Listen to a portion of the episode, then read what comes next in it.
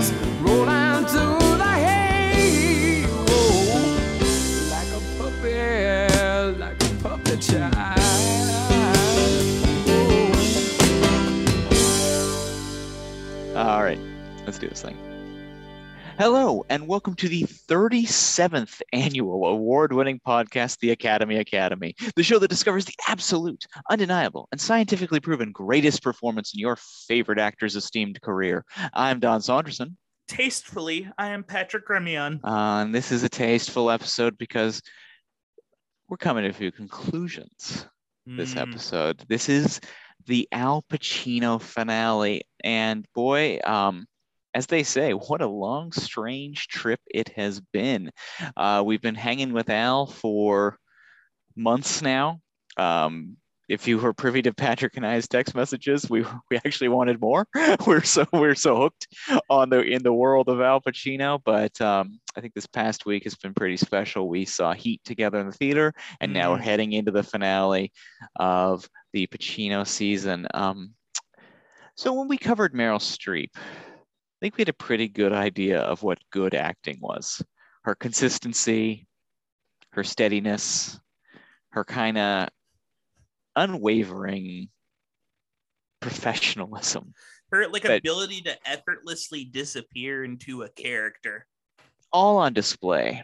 This season, much like many of the recordings of this season, babies screaming, birds screaming, um, guests being late, guests not showing up, uh, having a baby mid-season, just down the line, um, chaos reigned. but in, chaos. in my opinion, I hope for the audience as well, a very fun way. But watching Al Pacino do all these things and his kind of ups and downs, his rights and lefts, his big swings, it does get you thinking what is acting and what is good acting.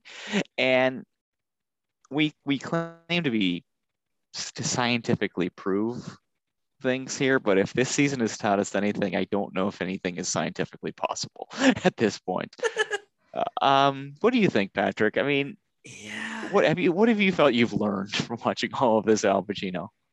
It's definitely been like a brain, uh, a wonderfully brain melting experience. Like my brain has melted out of my nose, but I'm just smiling the whole time. Uh, I definitely, yeah, science is gone. We're now shamans. We're now, we're like, we're, we're, we're, we're actor sha- acting, we're Pacino shamans. We prayed, Yeah. we prayed to giant idols of Donnie Brasco and uh, his character from City Hall.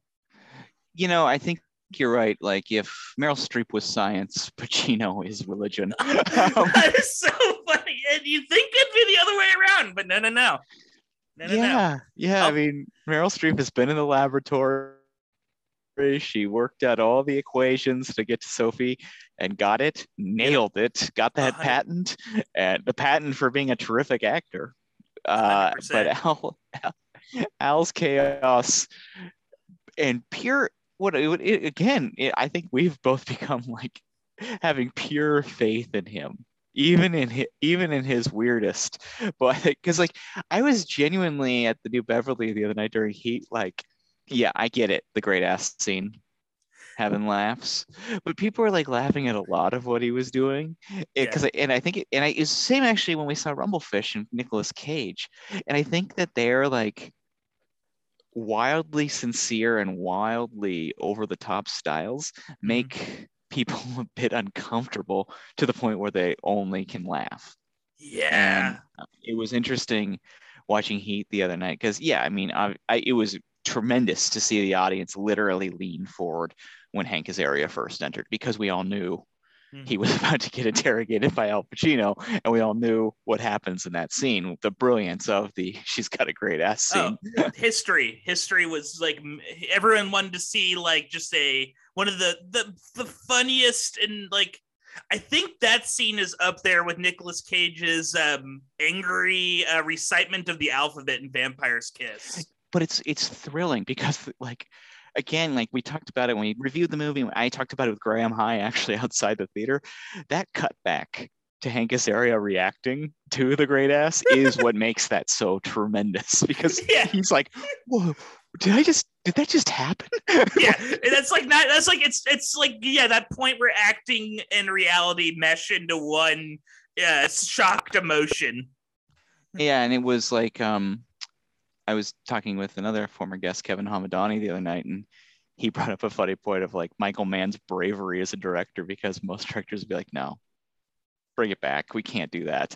But Michael Mann was like, no, that was right. And it oh god and that's like the magic of al pacino like no one i don't think anyone else would have like the the cojones with the exception of maybe a cage you know maybe Yeah. a driver's like kind of the inherent the person the most recent like person to kind of hold that like crown of like you know being so Well, sincere that it's you could you could you could feel Al in the uh, stand-up comedy scenes in Annette as Henry McHenry. okay You could I would definitely feel Al doing that, doing those moments. I think I would. I think I would actually like Al Pacino more as Henry McHenry, like a young Al Pacino. Although Adam Driver, he's good as Henry McHenry. Not gonna, not not throwing shade.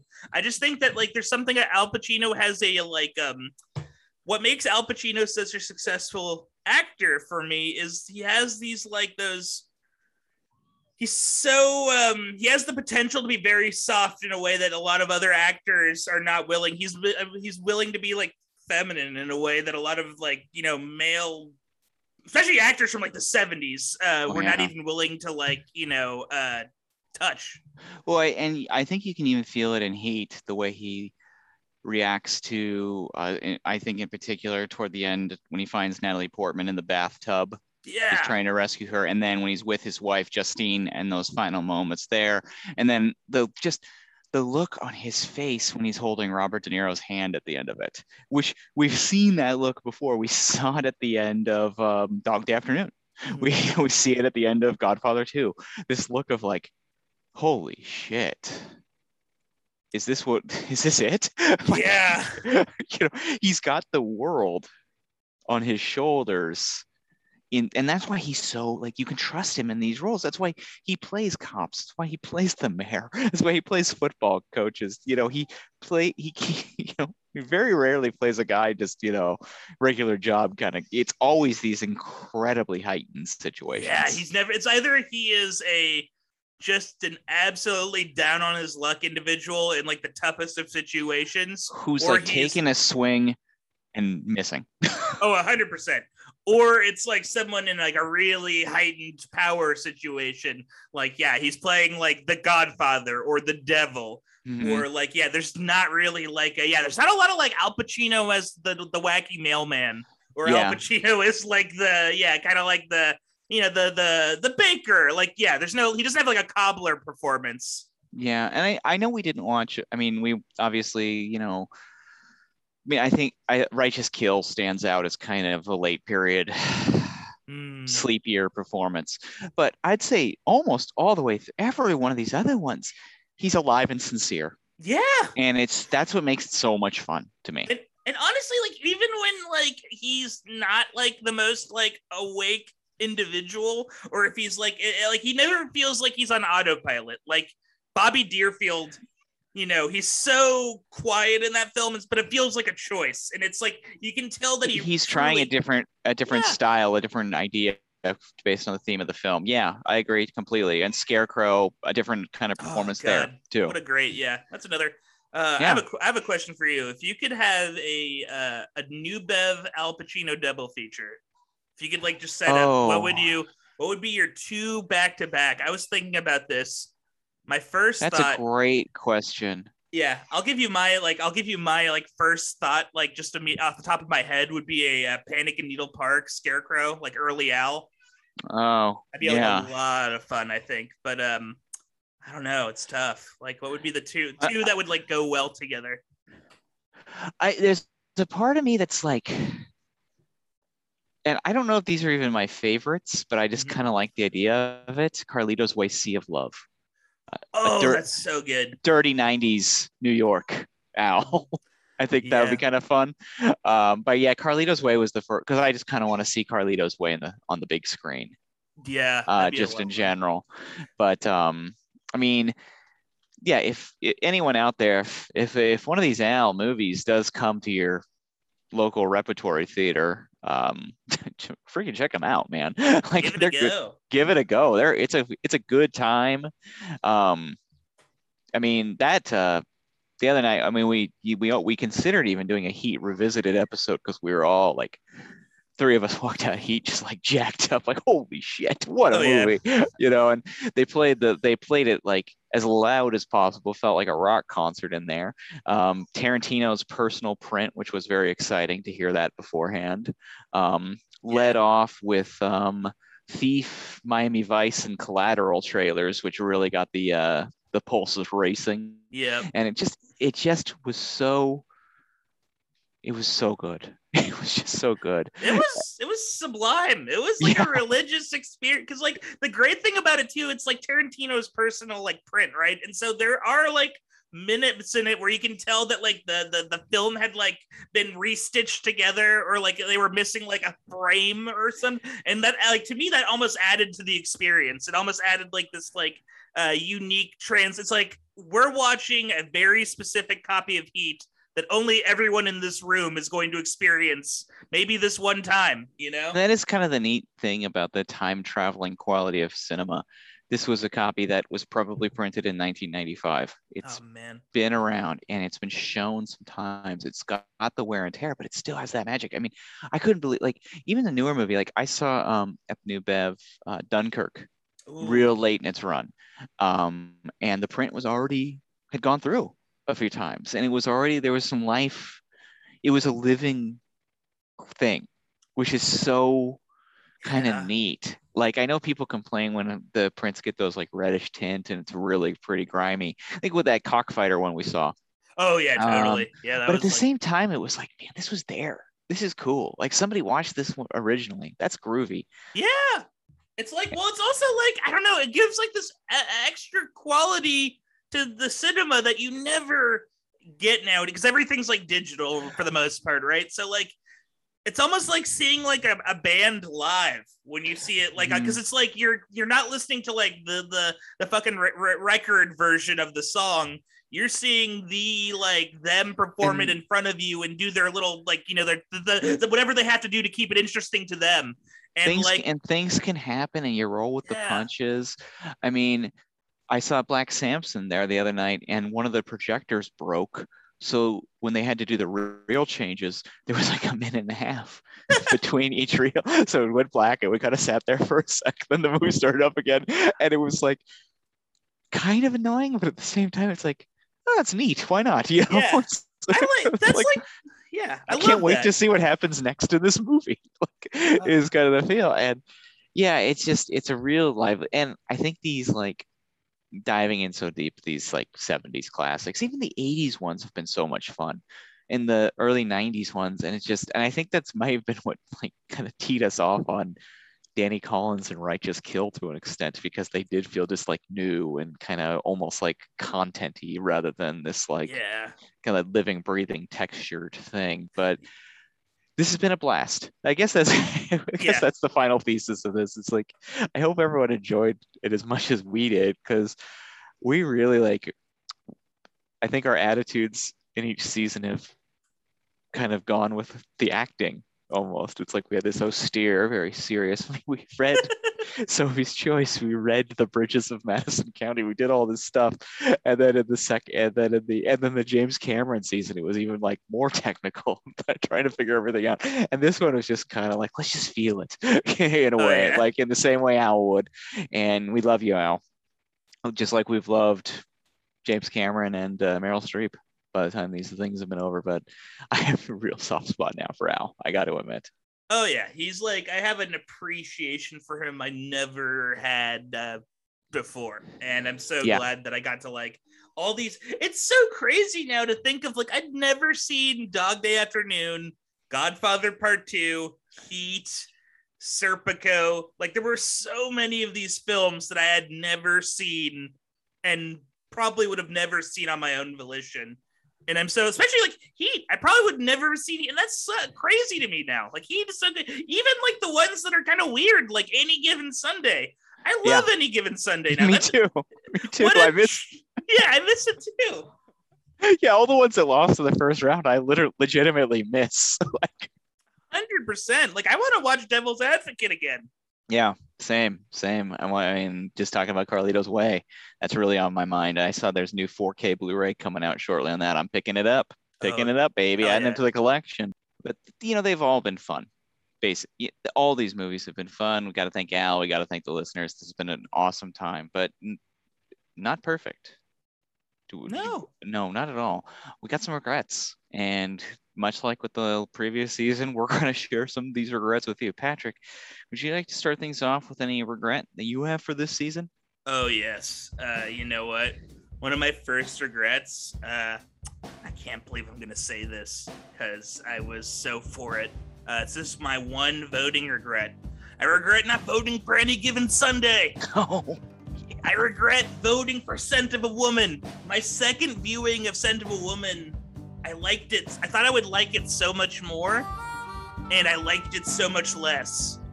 And it was such a bummer because, like, for my experience with movies, typically on this podcast is like I'll watch like a weird movie like a Mamma Mia or a uh, Devil's Advocate, and the second or third viewing, like I just it becomes like I find the things in my head that are kind of like the memes and I just get like hooked to weird specifics, but uh that didn't happen with Scent of a Woman, and I know for a fact if we watched any given Sunday multiple times, oh, that movie would have just gotten in- increasingly weirder and funner. Yeah. So, yeah, that's my It's a- sorry, Mr. Stone. it's a game of inches, and you missed. Yeah, it's a game of inches. Um, I, I- my my voting regret. I I voted correctly, but I don't think I fought hard enough for Heat in the first round. Ooh, Um, ooh. you know, I Heat is obviously the uh, film dude bro favorite. Oh yeah. Sometimes you want to avoid. We, you know, we don't want to be. Some things we like, but something you know we don't want to be that podcast. We want to be a little bit more open-minded, not just raving about Heat and The Sopranos the entire time, even though we could. um, um, but after this last, I mean, every time I see it, I think more of it. But this last time around, I just thought what Al's doing is pretty, pretty heightened and cool. And there, and these are choices. This is not just him flaunting his shit. He's he's doing some very interesting things with Vincent Hanna. Like I noticed, um, how he, you know he doesn't do great ass or uh, get shot walking your doggy um, when he goes to co- when he goes to coffee with Neil. Someone he respects. He only does that to people he doesn't respect to try and put him off their game. These are choices. He just doesn't res- respect a lot of people, but he respects Neil. So, but like, look at the way he treats Ralph, the TV guy. Like he doesn't. He's the guy he respects the least, Eh, or Azaria, and he treats Ralph like, "Sit down, Ralph." You know, it's so I think um, I think there's more to that performance than like the fuck the fireworks of it, Right. you know. And I just think I wish I had kind of expressed that a little bit better. Uh, do you have any other regrets? Oh, totally. Uh, oh, and, and just to Okay. comment on what you said too, like that, that's a very interesting. Uh, it's a very interesting point you brought up. It's almost like a meta aspect to that performance, then, where it's almost like I'm gonna like, and maybe it's not like I'm gonna give less of a shit if I care about you, but it's like yeah, just like that fact that like I am gonna be increasingly who uh towards the people I don't like is like a fun. I don't know. I've never thought of it that way. Yeah. uh, and that's like a trend. It's a and it's a third through line because he he isn't like you know a weird crazy guy around like his his his squad. Like he's never like that to Wes Studi or Schwartz or any of No, those and he he doesn't do it to Natalie Portman. He's caring and listens to her. I mean, Yeah, like, and his wife. Yeah, Yeah. hundred percent. Yeah. Um, except when he's really pissed off, like when she sleeps with Ralph. Mm. Uh, my other um, my other uh, regret is I just regret we didn't. We had all these great T-shirt ideas, and we We never never made any never made our shirts. damn shirts. Ah man, Oh Like, uh, man. like uh, we could have had like an oh what a bread shirt that would have been so good.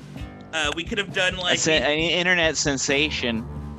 Oh what a bread, Oh, then- what a bread, Michael, Michael, Michael, Michael, what a bread. Uh, and then uh, Michael, what a bread. we were also talking about those like Helvetica shirts that just like list names and how funny that would have been to do all the Adam Sandler like Nick Swardson and David Spade and Norm Macdonald. Covert, Don. Okay, yeah, directed by Dennis Dugan. Like, yes. The cinema of Dugan, the cinema of Steven Brill. Oh, yes. The We- cinema we- of Tom Brady. We are laughing, but, um, we are 100%. We love them all. Oh yeah. Oh oh. to be perfectly honest, we love all those guys. affection. Yeah, we love all those. only Only affection affec- for those freaks. Yeah, Those right wing psychos. keep keep shining, you large sons. Keep Yeah. shining. Just oh Uh, man. Wonderful. Um, I gotta say, I gotta say though. Speaking of um, coming off last week's episode, Mhm. as, as much as um, you know, we've talked about the length Mhm. of some of these Al Pacino movies and stuff like that. I think we should give the Irishman a fighting chance in this tournament.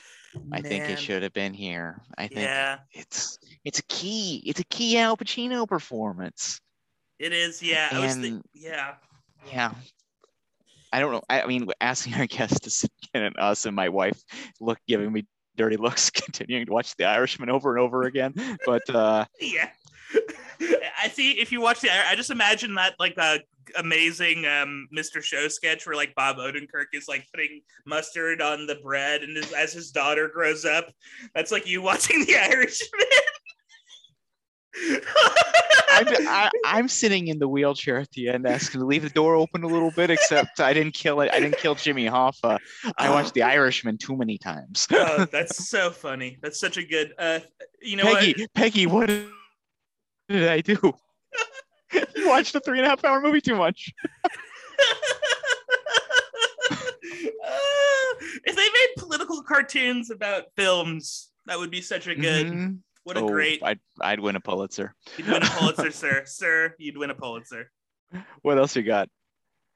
Oh man. Uh I you know one thing I regret too is uh uh it's my um I regret not watching Stalker for the my top 25 films. Oh yeah. It's a big it's a movie that like I remember watching it in college and I wanted to watch it before the uh, my top 25 list. That whole list in general I just regret. It's so hard for me to pick my top 25 films. Well, Like, these I things like- change. I mean, I think Heat probably should have made mine. I don't Yeah. know. Oh, 100%. There is a part of me now that's like, I think I would put like Rumblefish on mine now. Like, we saw that re- recently, and I was so like, um, I'd never It- seen a film like Rumblefish. That really, it really touched me in a crazy way. Your lid flipped. Oh, Your totally. lid was flipped. My- Um, yeah. and speaking of Rumblefish, not to get too off top. Ooh, there's a cool one.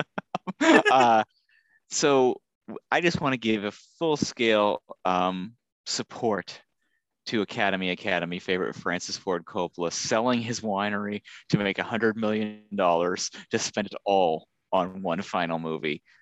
God bless you, you true lunatic artist. The way artists should behave.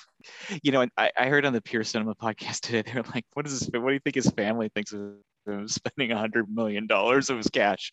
And I, they were they brought up a point. He might be in the only family in the entire United States who would be completely supportive of that move. Like, go for it, Dad. hundred Rock and roll, man. Yeah, never like, Like- yeah. Ah, man. Like, the like, king, keep it up, dude. mwah, yeah, he he rules. I wish he was my uncle. I love him. Yeah, I would love to drink wine with him. Um, I got one last regret.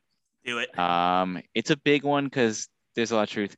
I was not fair to Brian De Palma Mm, in our Scarface Insider episode. I called him like a trashy artist, and um, uh, and and I think it came off as demeaning. Whereas I th- I would say now trashy artist is a co- full throated compliment to Yeah. a truly brilliant and innovative filmmaker who, while I think he completely and thoroughly understands what it means to be a visual artist and the idea of pure cinema. Um, and pure cinema is not a really, really well crafted script that is just shot. Pure cinema is visual storytelling to its highest point of view. And Brian De Palma does that. He truly does that. And um, he's one of my favorite filmmakers. So I don't, I just, I felt like I really like, I, I was like, I hope Brian never listens to this because I was like, he would hate me and I don't want him to hate. I want him to, another uncle I want. Yeah. I mean? Like, Yeah, we're just I- collecting I, I want to get regaled by, I, I want to get regaled by his anti-Hollywood, anti-studios, anti-over-the-shoulder, uh, back and forth shots. I mean, like Yeah. they're boring, and he's right. We quote that documentary, my brother and I, on the phone all the time. He's truly knows what he's talking about. He might be a difficult guy. He might not really let the actors do their singing, although I might disagree with that. Um, but he rocks. He he's he's one of the best, and I just feel I felt really bad. Patrick, you and I went to the movies like right after we recorded that one, and I was telling you in line how upset I was about how I uh, treated Brian on Yeah, that it- episode. and I just want to say I'm sorry to Brian, and I regret it. It's not true. I I should have, um, you know, held my ground a little a little bit more, stuck to my convictions. But um, you know, It's in the the of the moment. moment, heat heat of the moment, um, Yeah. insider of the moment. Um, I just got a little caught up because you know uh, we're having this conversation. Uh, you and our guest were making great points, and I just I think I um got a little caught up in it, and you know makes you think about that because you know you want to. There's no real stakes here, so sticking to your guns is not a bad thing. Even if there are stakes, stick to your guns. it's kind of lesson 100%. learned. yeah, stick to your guns. And and it's like, uh, and I just want to be clear too that like De Palma, like, yeah, I don't even remember exactly how I uh, besmirched De Palma in that episode if I did besmirch him, but uh, he's. I think that even if his work does have like that trashy element sometimes, I think that's like laud like that should be laud worthy. Like I I, love like I think that like Our pervert filmmakers need to be praised. yeah, we, as long as they're not doing it in real life. yeah, as long as you can like yeah, if you can like square keep the perversion in the box of of, of cinema and out of reality, of then the like story you're telling. Yes, yeah, because like uh, go for it. It is like a bummer that like uh film has become increasingly um uh sterile. And even like uh yeah, the balls to the wall R-rated films, uh, you know, like there's not, you know, there's no basic instinct anymore. There's no, there's no, uh, there's no uh, body double anymore. Like that whole like um that skeeziness, uh, for better or for worse, has kind of like disappeared from major from like major film. And there's stuff on this on the on the sides on the corners, like you know, Annette had a little bit of it and uh you know viva uh is a film i still need to see but i've imagined there's probably some like but I think like all of those are doing it for a purpose. I mean, we all know the god Paul Verhoeven's new um, Naughty Nun movie that's dropping later this year is going to be taking things to the next level. oh yeah that will be dangerously horny that will be Yes. like if horny was radiation you would have to you would have to like uh put put an iron curtain around holland but even even even a movie like Sea of Love, I would put in that category that they just don't, or cru- or cruising, of course. I mean, like oh you know, yeah. taking kind of wild risks and swings. And even in like it, not even risks and swings swings in terms of ideas but taste. Mhm. like good to bad taste high and low brow kind of intermingling. Like brian de palma is a supreme artist but he does a lot of lowbrow stuff yeah. too and that's cool i mean scorsese does that too Yeah. Well, I and mean- the lowbrow is part of life too. I think that life is like dirty and lowbrow on occasion. Like you can't you can't avoid uh you can't avoid it.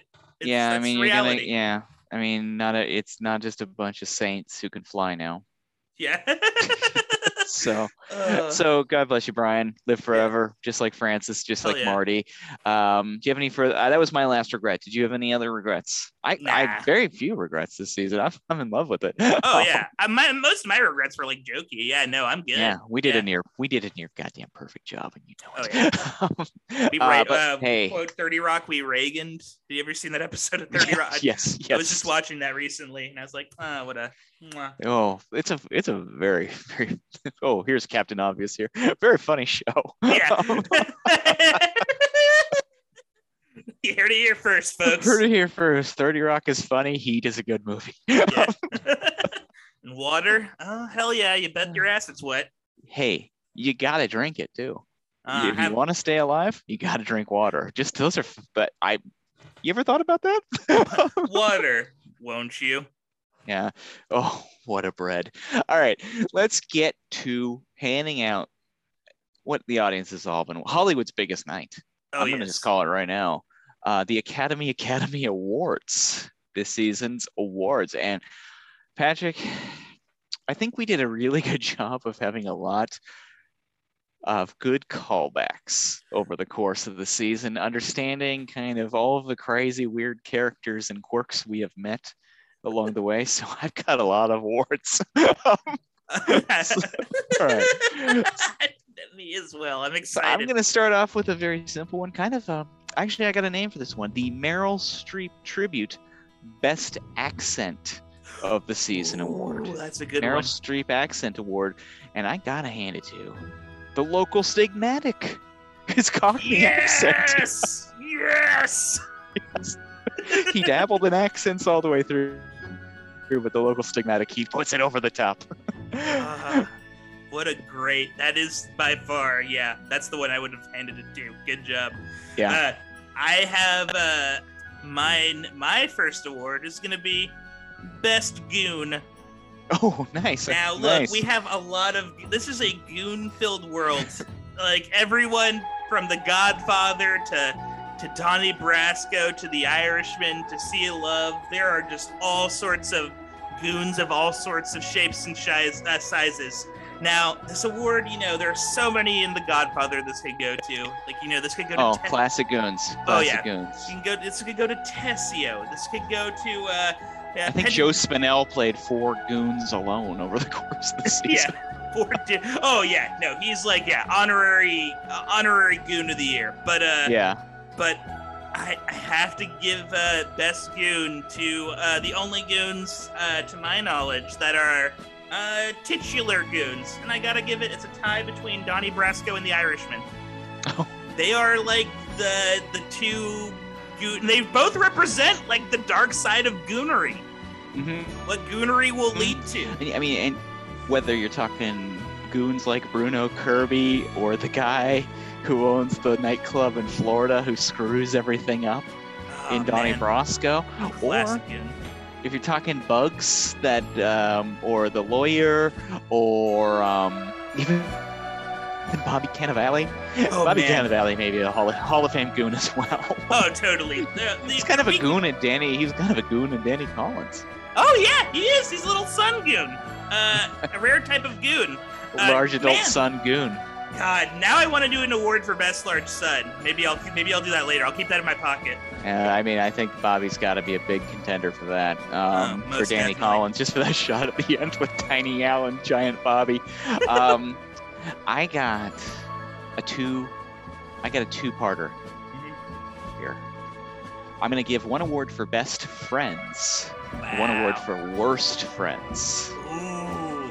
Best friends. I gotta give it to Frank Sheeran and Jimmy Hoffa, the Irishman. Best Ah! friends. Yes. Uh, worst friends. You gotta go with Turk and Rooster. Righteous kill. oh God, yeah. Those fuck those guys. Rest in Par- partners for 30 years. Supposed best friends don't seem to know each other at all. Oh.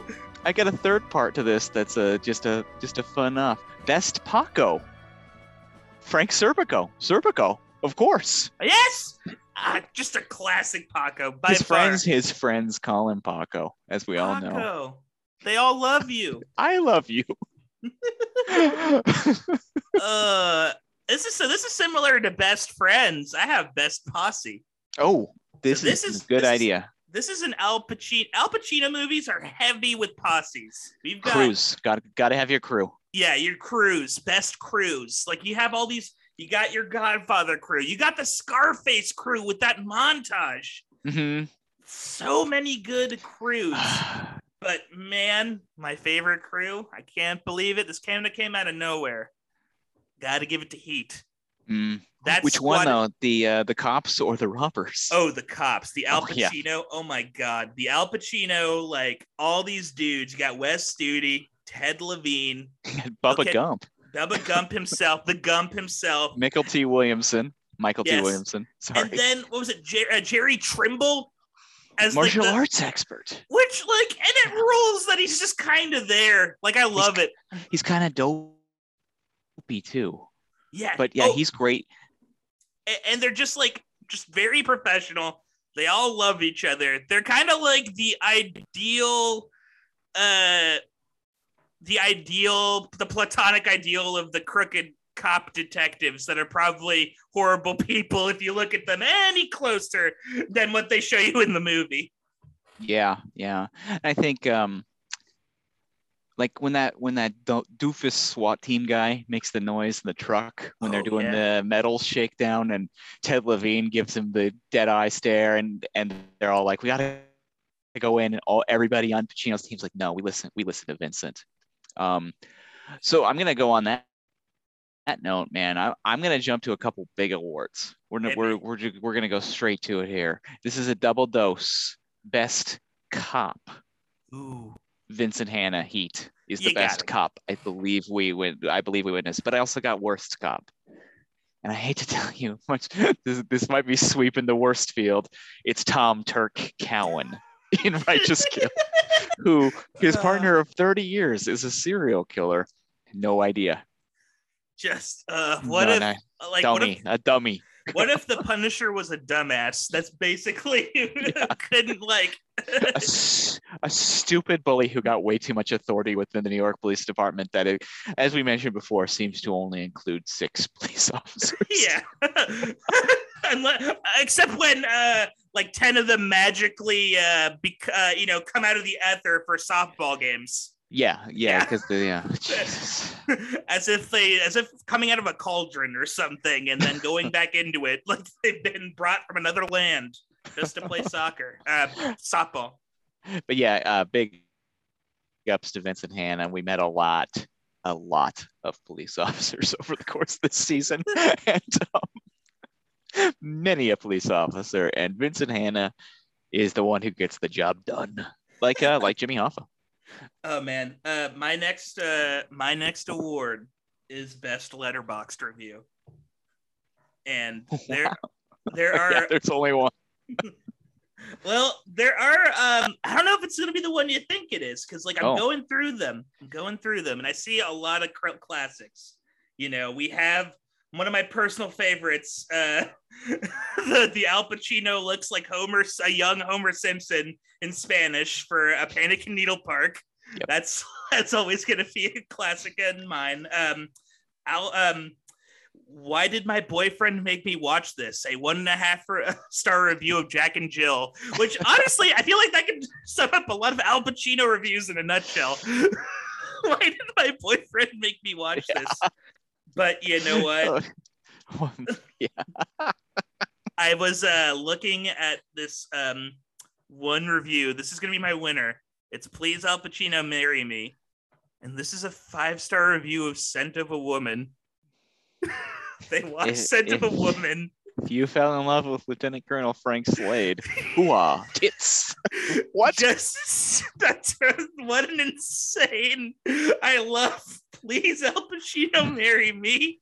Scent of a. I just. I want to meet the person who watches Scent of a Woman and is like, "This is the Al Pacino I want to marry, not just have sex with. Mary. Mary, yeah. Have- Well, I mean, we never did it, but Mary, fuck, kill Al Pacino characters. oh, that would be. That, that'd be fun. Oh we'll save that for another day. We are Another not. day. We've we did- we actually wrote up these awards, so we got to get through them. Yeah, let's do it. Let's do it.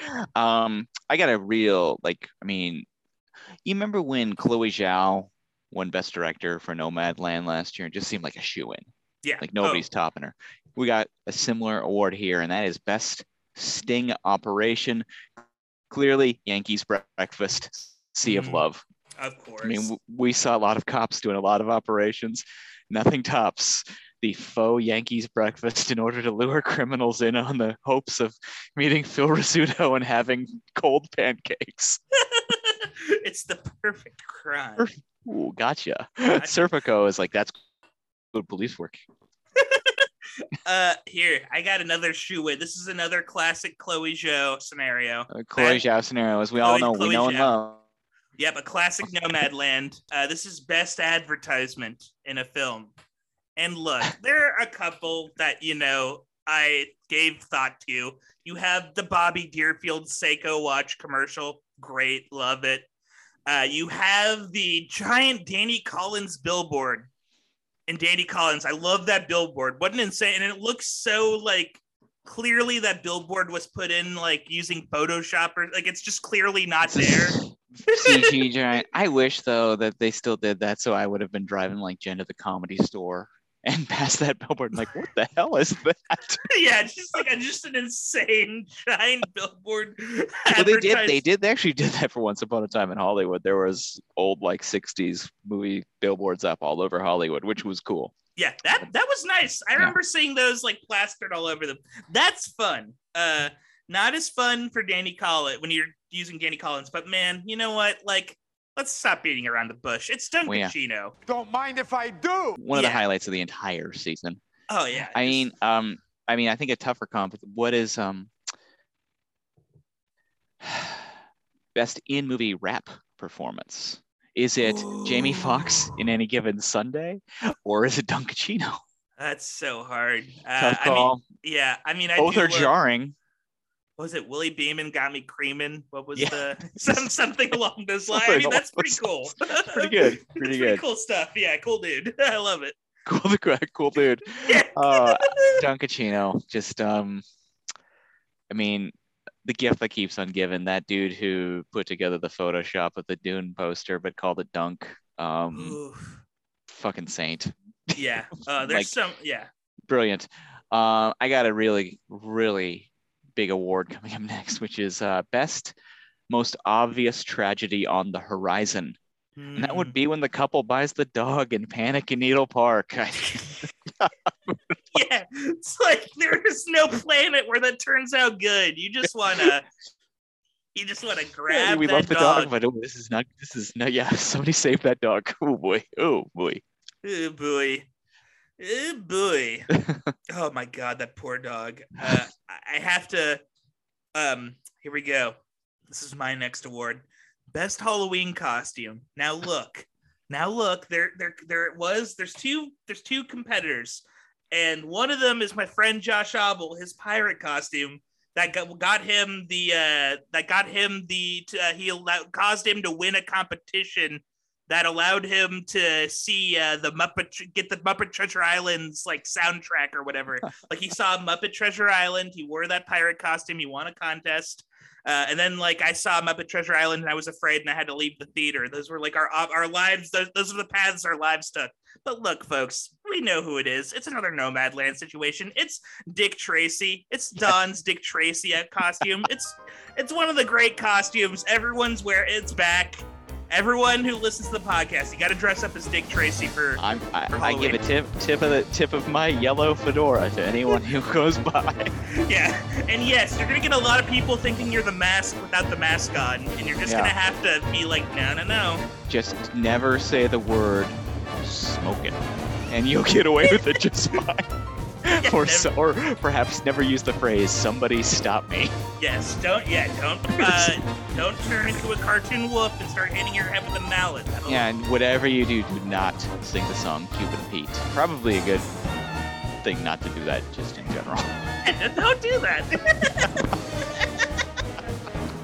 Oh, I, I got a I got a huge one here because this has Mm. been a competitive, uh, competitive award season here. Best pet. We met a Oh. lot over the course of the season, but I think it's very clear it was Jessica Svensgaard's bird on the Heat Insider episode. Yeah. Oh man, upset. Serp- Serpico's Sorry, dog sorry, is pissed. Serpico's sheepdog. Yeah, Serpico's dog is Serpico's dog pissed. is Oh my god, I just been bit by Serpico's dog. It's a ghost. Oh no, and I just got bit by Bill Nye. Ha! The dog's running my family. It's on the family crest. what Serpico? Serpico. My favorite scene in Serpico, I think, is that party scene. I really Oh. do. Like Yeah. it's it, it it sticks out as the only fun scene in the entire movie. It is like the one time in that movie kind of lets its hair down a little bit. Like you wish there were like a couple more Indeed. moments. Indeed. What else you got? Oh, oh man. So this is gonna be a controversial one. I have best look. And oh, look. I have best look as well, so we can do Oh. a best look combined here. Yeah. What Luke, what have what have you got for best look? you know what? It's so it's something I've uh, thought about a lot. And oh, how could you not? yeah, and look, there are some incredible looks. Oh, Like the every 70s 70s fashion is all over the place. it rules. It's Yeah. truly just some beautiful, beautiful looks. You got Bobby Deerfield. You've got all of the Serpico looks. Yes. Even like Dog Day Afternoon, he's pretty stylish. He's But got- uh, well, I mean, think about his looks even as author author. yeah, he looks great in a fun. Yeah. He's like fun. He's doing his like Kramer Kramer thing, and it's wonderful. hmm But this is going to be controversial. I'm not even giving the wor- award to Pacino. I'm giving it to Steven Bauer in Scarface. Oh, at wearing his amazing pink and purple. I'm gonna post this on the damn on the damn Twitter feed. His pink and purple like uh, button-up Hawaiian shirt. It's like the coolest shirt anyone has worn in like uh, an 80s. I want to find this. This is the one shirt I saw where I actually actively tried to find like Yeah. on Google. Like I tried, I tried tried searching to see if someone had like recreate, and it's like you know you can't find it. It's gone. You, one of the- you, that's should, the- you should you should really start adopting full like Manny looks. yes i'm just gonna look i'm just gonna do uh i'm just gonna do a bruce uh, campbell and burn notice that's gonna be my whole Yeah. yeah, you should just like, and you should always say, "I live on island time." It's- Yes. like that's how you see that's what you tell Yes. people. every day's a luau Yeah. Just gonna start saying things like that that become increasingly confusing like Yeah. i don't know if luau's work like that man Start saying you telling your telling the boss, it's like, no, man, I'm on a siesta. patrick that account you need to file it now like um, yeah, I, it's a great look. You're absolutely right. It, it crossed my mind, but I style icon. I got to go with Bobby Deerfield yeah best look here. I mean, man, if you dress like that, you're a cool guy. I just got got to say, it's Yeah. just. It's good stuff. I, if I, you know, lose a little bit of pounds on the midsection and feel feel the freedom to buy more clothes, I'm going in the Bobby Deerfield direction. Or, don't get me wrong, I still love Ted Kramer's looks too. Oh, a hundred. It's it is like Bobby Deerfield is like the best. Like he just like that that like uh, turtleneck is incredible. Yeah, his jacket game is on point. His sunglasses rule. I mean, he's Mhm. got it going on. I'm Yep. yeah, love love Bobby's looks. Uh, S probably that looks. maybe S tier looks. Uh, that and the cinematography, probably the two best parts of the movie. Oh yeah. All right. um, I got another big one here. oh hit me. Huge one. Right off right off the bat. Best nightclub. Wow. I mean, if Al's characters do anything, they either investigate people or they do their uh, illegal business at nightclubs. Um, but this is a clear cut one for me. It's the boat nightclub in Carlito's Way. It's got to be, Yes. Yes. I- oh man. you know, if you're gonna go, if you're gonna do a weird nightclub, follow that look. hundred percent. It's a fun. That's a fun. Yeah, that was the those like when they're all like dancing together, just joyous. Hmm Yeah, yeah, and I mean, up there in the you know, do things going well. I mean, I think I think Scarface just it's so obvious that Scarface has the best things are going well montage. Hmm. But um, Carlito, Donnie Brasco, I mean, these guys are hanging out. They're having fun. They're counting money. They're doing coke. They're doing murders. I mean, you know, it's, it's all ball. it's all happening. They're racketeering. You know, all of it. What's your next award? oh man, I have to give my next my next award is the uh this is the micro gazelle.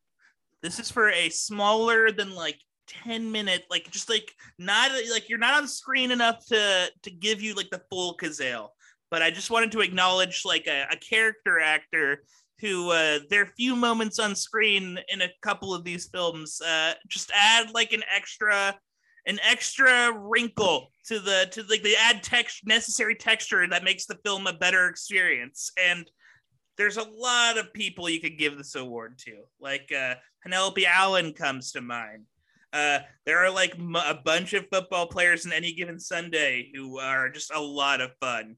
Uh, but you know what? I'm gonna give it. I can't. I, I'm changing my vote right now. I just Oh, thought no. of. I'm changing it right now. Somebody call Warren Beatty and Faye Dunaway. We got a controversy on our hands. Controversy. I gotta give it to Viggo Mortensen as Lalin. oh, you gotta. I You know, to.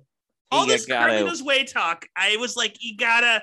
It's like he's only in that like one scene, that one moment, but it's so, it's so good. It's, it's, like, tragic. It's super funny. It's everything's happening in it. Oh man, it's it rules. You get the micro. It's a well-deserved micro gazelle, Yeah. Viggo. Congratulations to you, Viggo. Um, I I I, I got a two-parter right here. Mm. Big two-parter. Best weightlifting. Best Oh. weightlifting, and this is going to Steve Burns cruising. you Yes. got you got to give it to him. But worst weightlifting. This is uh, unprecedented. Four winners here. It's detectives Tom Turk Cowan, Dave Rooster Fisk, Simon Perez, and Teddy Riley in Righteous Kill in their absolutely insanely weird weightlifting scene that they do together.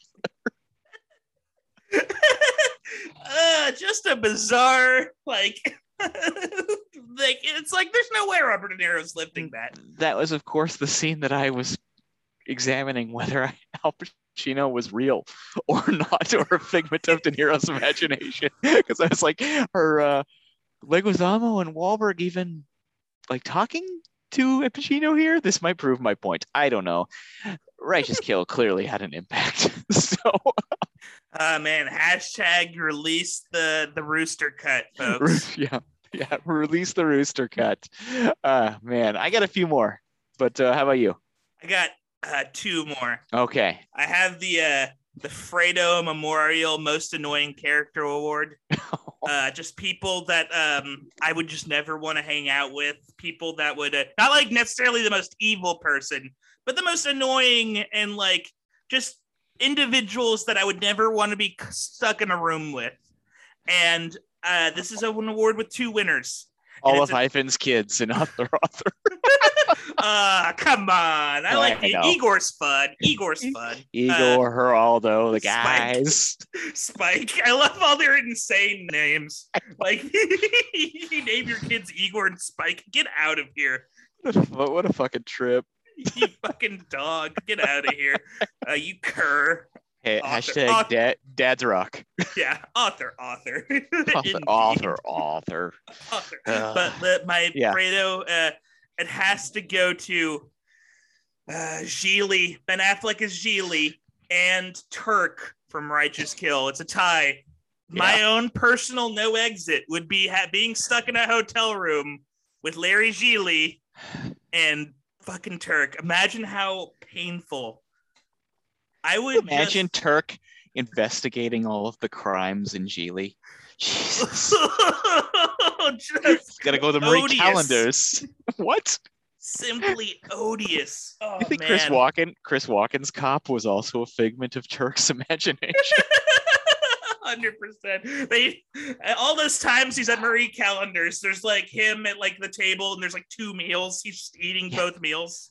Gotta get some ice cream. Gotta get a melt. Oh my god. Incredible. Incredible. Um, my next award. This this is a big one. It's a tie as well.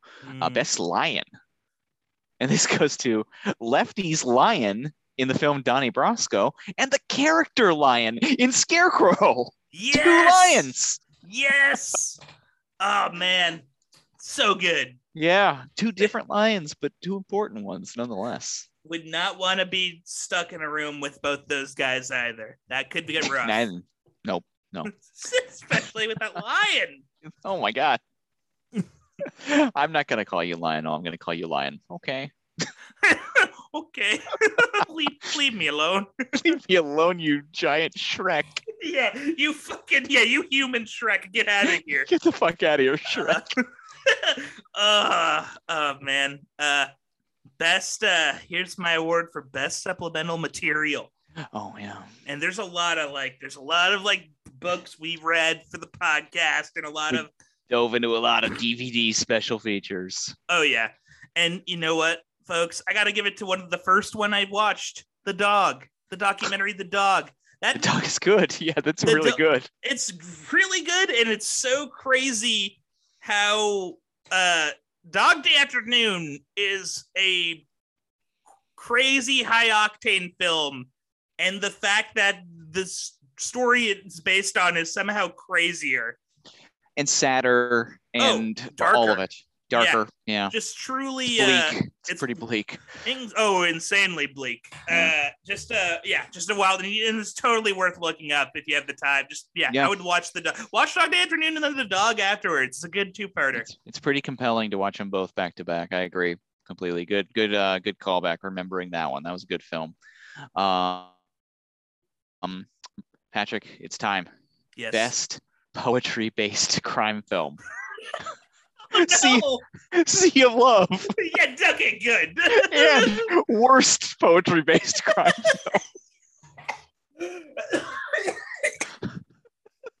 Film. Righteous kill. I killed Patrick. I, killed- I Gave- righteously killed Patrick. you gave me the delta variant you got me uh,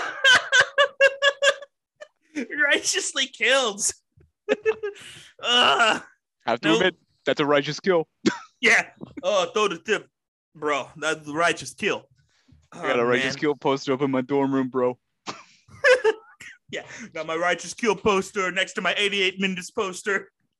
Dave, Dave minutes yeah, J- Dave minutes. has only got 88. He's he's he's solved 87 crimes in 87 minutes, but the 88th crime in the 88th minute, it might be his last. He's gonna need the help of seven pounds. Oh, that's a righteous kill.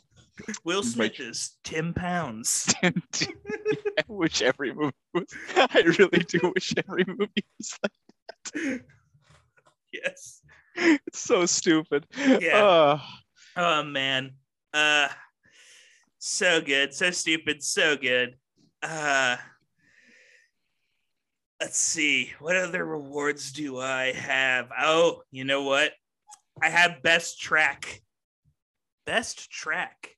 And that's uh, and that's just like a, uh song off of any of the soundtracks in the in any of these films, and it could be original score, it could be like uh, a, t- a tune, uh, and you know what? I almost gave it to uh, the opening credits music of And Justice for All, which is just like just just toe boppingly good. Just one of the terrific, best. terrific original song. Oh, it rules. It's like Dave Grusin is uh Grusin, Grusin, Gru, Grusin. What? Grusin. Yeah, Dave Grusin. He's great. He- he's great. He rules. Uh, but uh, I gotta give it to Amarina. God damn. Oh yeah. It's like writing's on the wall, folks. This is a this is a song that sets the tone in such a brilliant way. Like just the vibe that it gets off in that opening montage. Oh yeah. And it's like totally agree. Yeah, and it's so good that like there's no other you don't need any other music. It sets the stage and it's yeah, and it's done. I also wanted to mention too, um, the composer of Serpico um, passed away today, 96 years old. wow. Yeah. So, um, you know, big ups to him. Rest in peace. Um, mine song, my next award is song based as well. Mm. Best original song. This is a no brainer. It's Hey Baby Doll, Danny Collins. oh man. That's true. You just you can't help hey Baby Doll. just it's, the, the biggest, the biggest hit of the 70s, clearly. What? um, yeah. yeah, I love that this guy who loves like John Lennon and like all of like his like you know they have like stuff from like John Lennon, uh, John Lennon's collaborations with Yoko Ono and like the movie. John Yennon is the off-brand John. yeah, John Lennon. That's yeah, that's off-brand Lennon. That's the that's like the Shasta. He's in the Beebles. Like yeah, the People's. with that. I Yeah, said John Yennon. yeah, with Pete. Okay, Mhm. and Ringo Dust.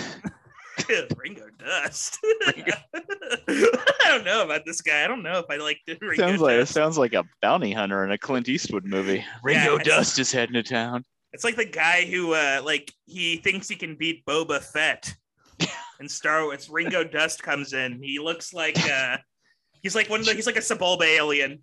George Lucas, I've got got a new idea for a character to add to the Star Wars universe. His uh his name is Ringo Dust. He's a creature of pure film. he's he's um y- you might notice there's a there's a distinct Kurosawa take there. Yeah, he's sort of inspired by uh the uh, antagonist of Yojimbo. Did you see Redbeard? yeah, uh, Emperor Strikes Back is actually my ode to Drunken Angel.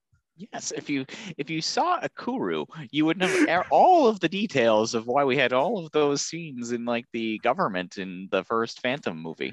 yeah. Phantom movie. Jesus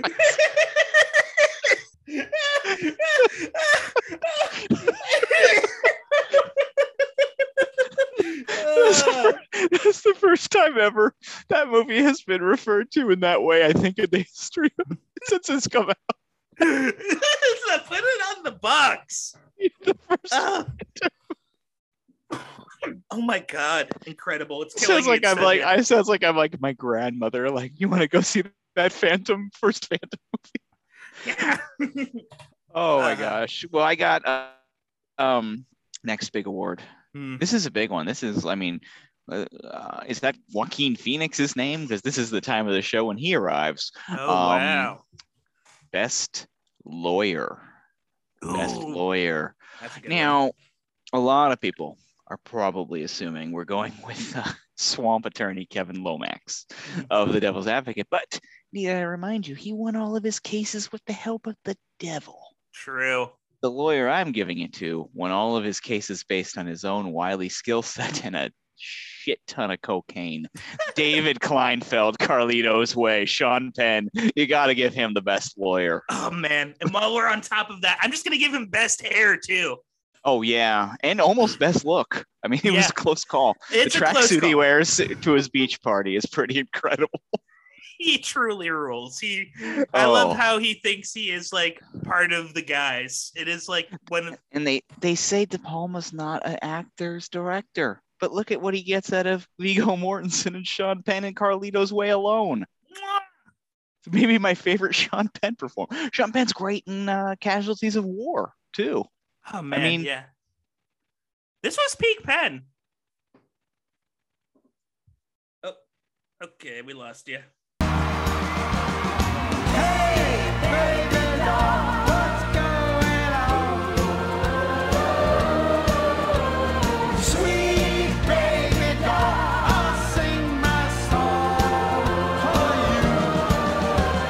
Okay, you're back. You're back. Okay. Woof. Each segment we seem to we seem to lose each other. No Um, worries. No worries. We're fighting Did you through have it. Did you have any further awards? Uh, I have one final award, and it's gonna be a group of people I would like Al Pacino to hang out with the most, and it's the Jackass Boys.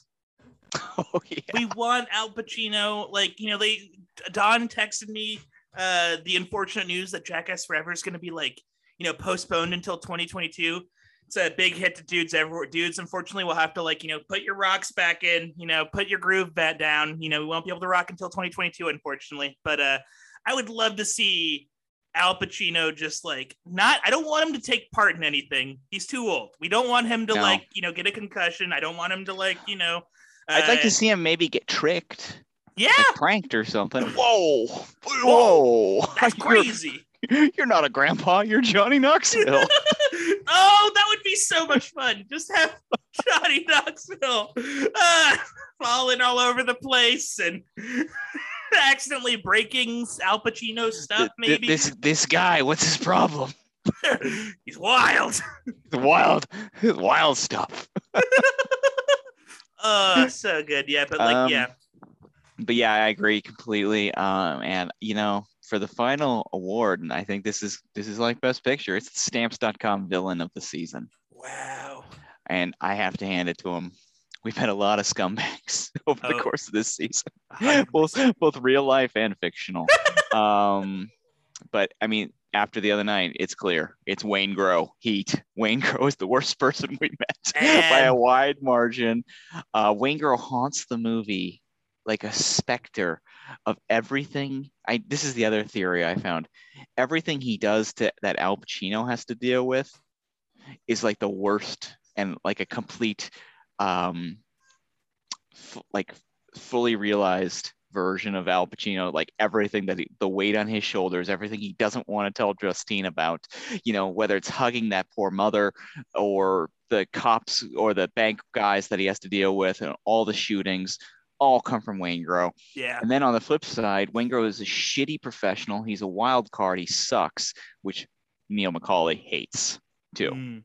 It's so he is the thorn and the and the darkness of society for each of our leading characters, i- humanized in this one like awful man. Yeah, he is kind of like an, the nexus to which all hate flows. Like all bad vibes, all nastiness. It, it does kind of like coalesce and form into Waingro. He is Yeah. like this, yeah, And like- he is the he's the inciting incident. He's this evil specter.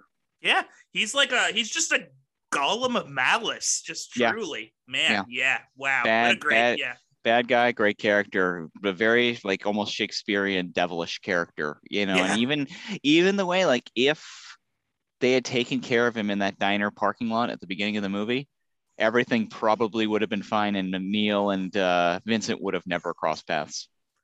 hundred percent. Yeah, he wouldn't have like had to deal with Van Zant again. Also, just all these. Nope. Yeah, just a All of it, yeah. Yep, and It- then uh, I, I, we have to give a special shout out though to the who to the runner up, the the judge, from And Justice for All. Oh man. Oh, a true, uh, you know, much like Waingro, a symbol of just how terrible society is. yeah. Many of the characters Al meets along the way. That's why he looks like he's he is as world weary as he is. yeah. Oh man, but yeah, Judge wow, Fleming. Oh man, yeah. But those are yeah. But uh, what? Yeah, just some nasty. terrific, terrific awards, Yes. terrific awards. Bad people. Yep. Thank you. eggs. And a big shout out to our sponsor, Stamps.com, for that Thank award. Thank, Thank, you, Stamps.com. Stamps.com. Please, please support us. We'll Yeah. we'll do it. I'll, I'll leave the stamps, whatever you want me to do. Yeah, I don't know what I don't even know what you do, but I agree. Yeah, I'm putting them all on everything. Um, so we're gonna introduce a new segment before we get to these final awards. We have got we have met so many great actors Mhm. over our our two seasons and one mini season of the Academy Academy, and I want to give we're gonna advance the next level, the next realm. Um, you know, this is what they tell you about when you reach those next levels in Scientology. it's you know, it's a secret, the secret to all of it. Um, we're introducing the first edition of the John Cazale Academy Academy Hall of Fame. Actors that we feel have reached a new stage. And now, first members of the John Cazale Academy Academy Hall of Fame, the JCAAHOF, as people are calling it. Um, John Cazale is obviously a um, grandfathered in. You know, we don't even 100%. we don't even need the clearly obvious. We're going to be spotlighting a few favorites here, back and forth, real quick. I'm going to give my first member of the inaugural John Cazale Academy Academy Hall of Fame. I'm giving it to James Tolkan, Wow. Star Serpico, author, author, Dick Tracy, Phil Spector. We've seen him a bunch. He's also the principal in Back to the Future. He's also a scumbag, uh, pencil pusher in Top Gun. You know him. You like him. He's clearly a buddy of Al's. He's great. He's in. 110% and I support it all the way. What a great I love it. I my next uh the next inductee, I gotta give it to Lee Strasberg. Yeah, oh, good call. Godfather call. Part Two and Justice for All. They're like two of his few. He has so few. We might be uh, hint hint toward uh, later in the episode what we're doing next. We might be seeing him again shortly. Might may not be the last of him, but he's just uh he's left uh, a iconic uh spot and this and this he's been he's been a huge part of the series and he's like you know he's like a huge part of Al Pacino's life as well like Indeed. Hundred percent so like yeah He, he hangs over all of these people we're talking about. Uh, my next inductee, the great James Rebhorn. Great late Ooh, James yes. Rebhorn. We've seen him in Silkwood. We've seen him in Scent of a Woman. We've seen him in Carlito's Way. We love him. Yeah, I, I mean, I'm a huge fan of him in the game. Brought that up before, but uh, all, he was always a pleasant guy, and we lost him too soon. I like him a lot. and uh, I'm glad to have him in the Hall of Fame. hundred percent, totally earned. Uh, my next one, it has to be uh, Dominic Chianese. Oh, good Man. call. Good call. He's like another one of these guys. He has these bit parts. He's Johnny Ola in Godfather Part Two. He's he has a bit part in Dog. I think he plays He's, he's his dad. father. He's his dad. Yeah. in Dog Day. He plays uh, Carl Travers. He plays a character who it's like I legit thought it was Larry David when I first saw him. Give you an idea of his range as an actor. He's great in Justice for All. Yeah, and he's looking for Richard as well. Yeah. And Yeah. he's just yeah, he's just he's kind of like everywhere. Um, he's like par- just part of that like iconic squad of people that Al Pacino sort of uh, interacts with throughout a lot of his films in the '70s. And yeah, Another another one of those New York guys that Al had around. Um, my next inductee, I gotta give it to Craig T. Nelson from Oof. Justice for All, Silkwood, and the Devil's Advocate. He's a secret freak. We've seen it all, three of them. uh, he's so good. He's such a what a great uh what a great- presence. He's yeah, a great presence. Great presence. He's very good at being like a just a wounded weirdo. Yeah. Just a W- very Yeah, good- he's yeah. a he's a he's a big he's a big um resentful puppy dog. Oh man, yeah, he's like one of those guys where like, yeah, if you just if you um move him a few uh click, you know, he, he can really be empathetic if he wanted to be, but like he's good at just like turning that like uh, puppy dogness into something truly like just vile. yeah, not any of the times we've met not any of the times we've met him thus far. Yeah. He's no, not been not been a good guy. Yep. Um, my next uh, inductee, gotta give it to Penelope Allen. Guess what? She was What? my next one too. What? Ah! Double Double inductee, yes. She's everywhere. Scarecrow, Dog Day, Afternoon, looking for Richard. everywhere. She was in Thin Red Line. Yes, I I saw that she was Witt's mom. What in the hell? I did not know that. that rules. Okay. wo- she's, wonderful. Uh, double double double inductee. Double you know inductee. Oh, that yeah. that mean that means a lot. Uh, my final inductee. Hmm. I gotta give it to Mary Elizabeth Mastrantonio from Scarface, The Abyss, and the yet unseen Two Bits, but also starring Al Pacino. Oh, that's a good one. She. Uh, should have been nominated for The Abyss. I'm gonna put that out there. yeah. And Gina, not the easiest role in Scarface, and she makes it work. Yeah. Oh, she's like, yeah. She.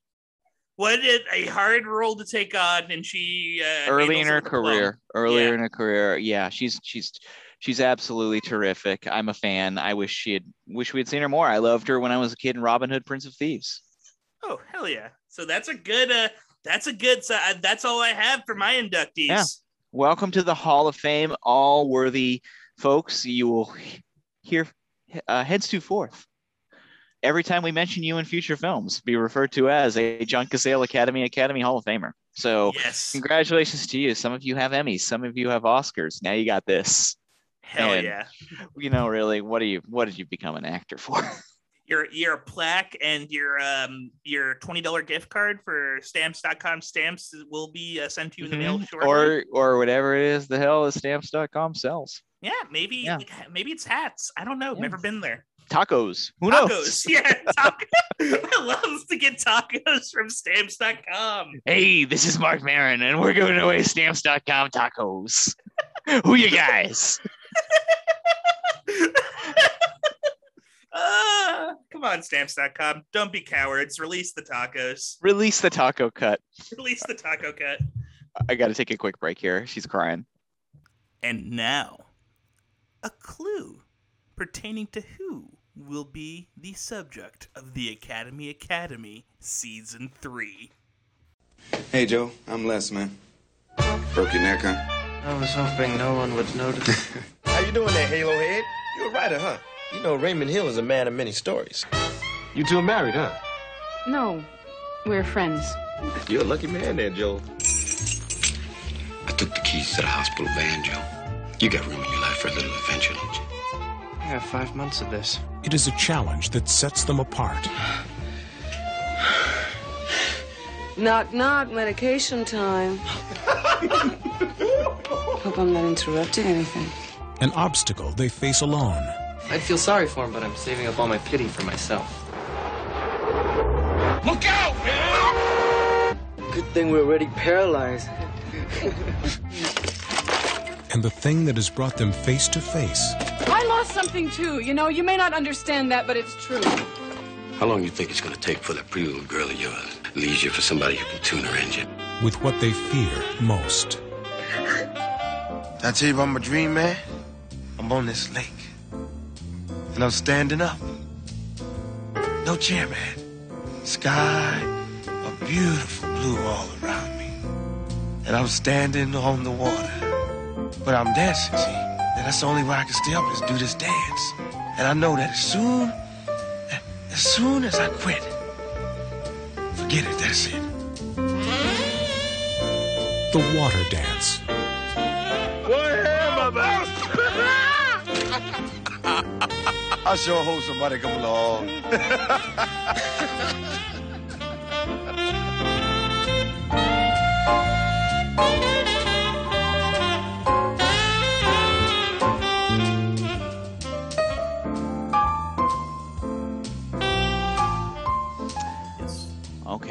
now, folks, we've gotten through the preamble. Moment of truth. Oh yeah. We're talking Dog Day Afternoon. We're talking Scarf or Scarface. No, Serpico. Mm. Uh, two Sidney Lumet movies, two distinctly New York 1970s movies, two key Al Pacino movies. Like Mhm. I mean, even regardless of who wins, you know, we we we're the big winners that we got to see these movies so many times. Yes. Um, but let's get to it. We're gonna have all of our guests back, and then Patrick and I will give our final thoughts after we go through their votes. Um, so here we go. Uh, first up, our first guest this season, the leader, spiritually and figuratively, of Sweet Dalai Lama, Cozy Orland. Hi, I'm Cozy Orlin, one of the hosts of another film podcast, You Need to See This. We're on iTunes, we're lots of fun. I was also in the first episode of the Pacino bracket where I delivered a laundry, a laundry list of terrible puns. Anyway, I watched Serpico a minute ago for the first time, and I had to make my decision on which film I'm voting for. Uh, so this was interesting, because in Serpico, Pacino, Pacino starts out as a normal and kind of annoying guy who we see slowly but surely get annoyed, then exasperated, then frustrated, then angry and pushed to the breaking point, then past it. Then, at the end, we see him take stock of everything and feel sad, and when he feels sad about it all, it's, it's honestly genuinely affecting. It's very sad. Uh, whereas in Dog Day, he starts as someone who's already been pushed past their breaking point. He's already been pushed to make like a crazy decision, like that's how we start with him. So for a lot of Serpico, Pacino's character feels security in what he's doing, then finally feels some justified fear. And security, at the end of the day, just like anger, is a mask. Whereas for Dog Day, Pacino starts in a vulnerable place, and his plan almost immediately doesn't work out, so for the rest of it, he's in the most vulnerable place. We get to see him vulnerable for the entire movie, and I think that acting from the most vulnerable place for an entire movie, while a totally different kind of challenge than Serpico's arc, just felt a lot more engaging. Uh, I'm a big vulnerability fan, so I'm voting Dog Day. That's my vote. Also, Don and Patrick, I, I just wanted to say that I loved this movie's sequels Dog Week Afternoon, Dog Month Afternoon, and of course, Dog Leap Year Fourth Meal.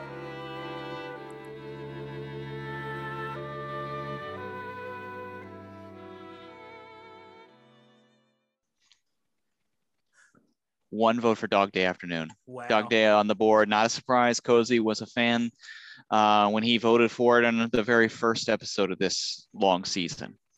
Yeah, very eloquent. It was a good. It was a good, and like what I liked about that too is Cozy actually like uh he recorded it uh, on his own and then emailed us that uh like he put effort into it. So we appreciate that. Thank, you, Cozy. Thank you, Cozy, for for be you know you are one of the most sincere people we know. As we met or we met met earlier with Bad Al, we like sincerity. Hell yeah. Next up, you might remember him as the third string quarterback for the Miami football team behind Dennis Quaid and Jamie Foxx. Paul Heredia is up next. Hmm. My vote is going to be for oh man, this is, this is tough. I'll tell you this. It's, it's, it's tough because on one side it's like A cab, you know, Serpico A cab, even though he's a he's a he's a, a good cop, if there is such a thing. Ah, okay, okay, okay. Let me think. Um, I'm yeah. You know what? Fuck it. I'm gonna go with Serpico. It's just a better range. You know, you see more of his like character development. The other one's just like this quick. Dog Day is just a quick like day in life and see how he goes from like that. I'm gonna go with Ser- Serpico. Hard Serpico.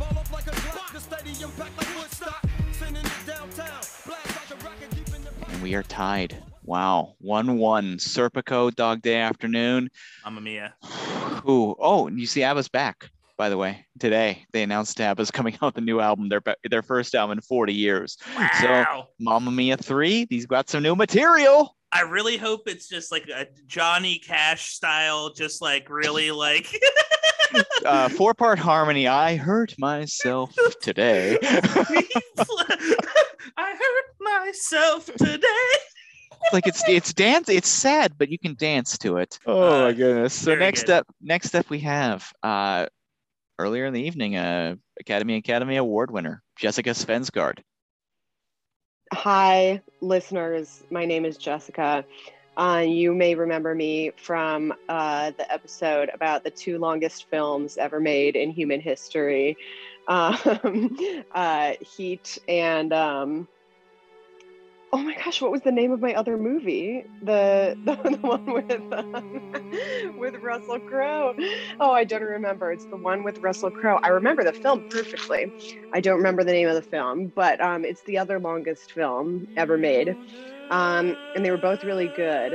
Um, and what's crazy is I voted for that one. I still don't remember what the name of the movie was, but I voted for the one with Russell Crowe that was like based on um, uh, that corporate whistleblowing thing.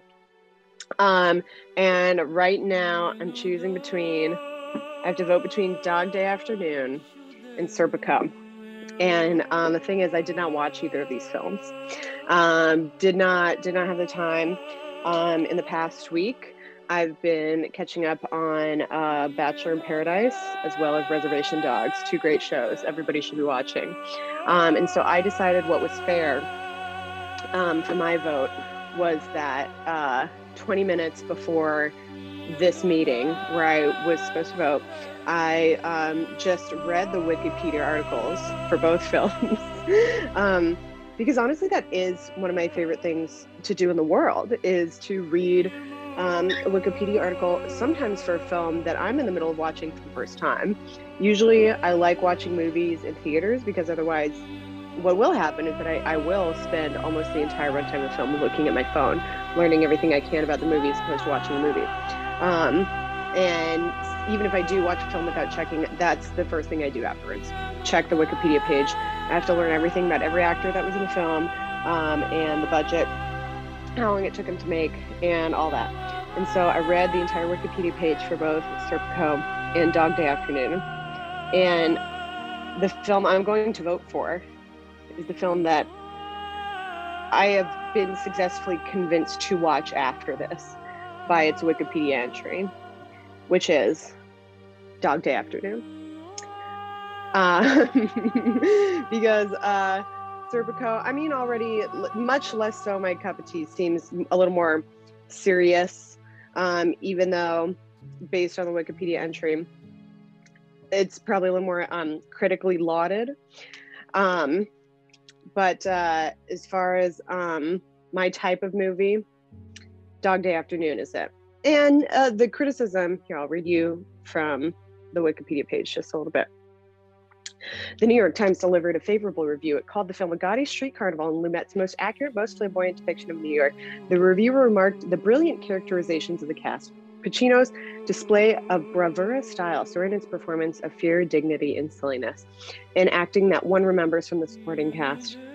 Um, it's described as a gut level human comedy, and uh, the New York Daily News called Al Pacino stunning, brilliantly erratic, and terribly touching. The publication felt that Pacino portrayed a rich, volatile character.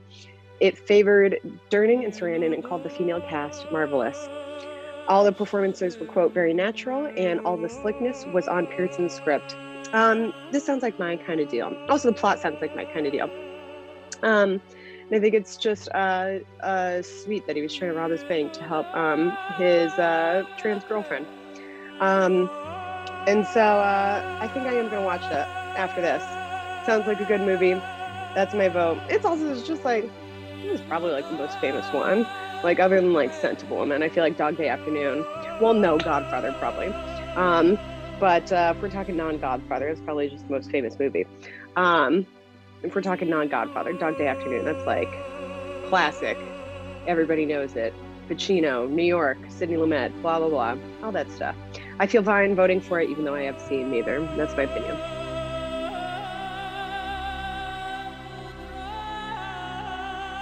And another vote for Dog Day Afternoon. Dog Day 2 1. 2 1 over Serpico currently. Um, still anyone's ball game. Yep. you know, we're we are uh, we got a oh and I just received word too. Um, we have a direct connection with heaven, Hmm. And we're going to be sending the winning trophy to Sidney Lumet, who's waiting Wow. waiting for it, playing guitar with Jimi Hendrix and, Yeah. And it's Joplin and the rest of the gang. Herman Cain playing guitar with Herman Cain. That great band up in heaven. yeah. Oh, we are twist. We are sick. you got Julius Caesar on drums. Julius Caesar's on. Who's that playing bass? John F. Kennedy. Everybody's here. no, who's not playing bass because he's still alive? He's going to be pre- vice president soon. JFK Jr. Yeah, that's true. yeah. yeah. He's yeah, we believe that. Nah. Yeah. Storm is coming. Oh, don't do that. Don't do that. Don't do that. Uh, Don't I've do been I've been listening to too much QAnon, QAnon that. Anonymous. I know. I know. All right. uh, next up is the ever eloquent, ever thoughtful, um, ever intriguing Oh. Kyle Clark. Something's brewing. In Kyle's mind. Uh, hey guys, it's it's guest Kyle. Remember, I was I was real at the early end of this run, I believe. Uh, so it's it's I've had a lot of time to ruminate on the career of Al Pacino. I've had a lot of time to just think about his place within the larger cinematic canon, and within that, the layers of that, and how many strong strong performances there are. And since I can't vote for Heat or Jack and Jill, here we are. We're looking at uh, at Serpico and Dog Day Afternoon, two truly excellent performances. Interesting to me because they're kind of of the same era, so we're kind of choosing between different mustards instead of different condiments, which is fine because I think both are nuanced and they are correct going for that major era. I gotta say personally, it is a bit of a coin flip. Both are so good. Uh, if we were just voting based on cool jackets, obviously Serpico would win because who doesn't love Al Pacino in a drug rug? That's just a fun time. Uh, that said, I do think that I simply must go with Dog Day Afternoon because it is the origin story of the Pacino voice. It is the air text or ur text for everything that he becomes, as far as like the stereotype version of him, which I don't think is really an accurate reflection of him overall. I like more of his quiet, nuanced stuff, but I'm, uh, that's just I'm nasty like that. Uh, so I do think though that like it would be remiss. I think Serpico is probably the more iconic and well-made overall movie, but again, that's debatable because Dog Day Afternoon is also a phenomenal movie that helped define an age. So I don't know. It's such a coin flip, but personally, of the two, I got to go with Dog Day Afternoon just because it's such a live wire performance, and I unlike Serpico, do look at Dog Day Afternoon and I'm impressed on it on camera and also think like how incredible would this have been to see on set or on a stage and it really just sort of paints who he is as an actor in a way that makes it feel fully well-rounded where you appreciate that this is a person who just represents all of acting at one of the highest calibers. So my boy Al, you've done a great job. Kick back, chug a Dunkaccino and enjoy Dog Day Afternoon.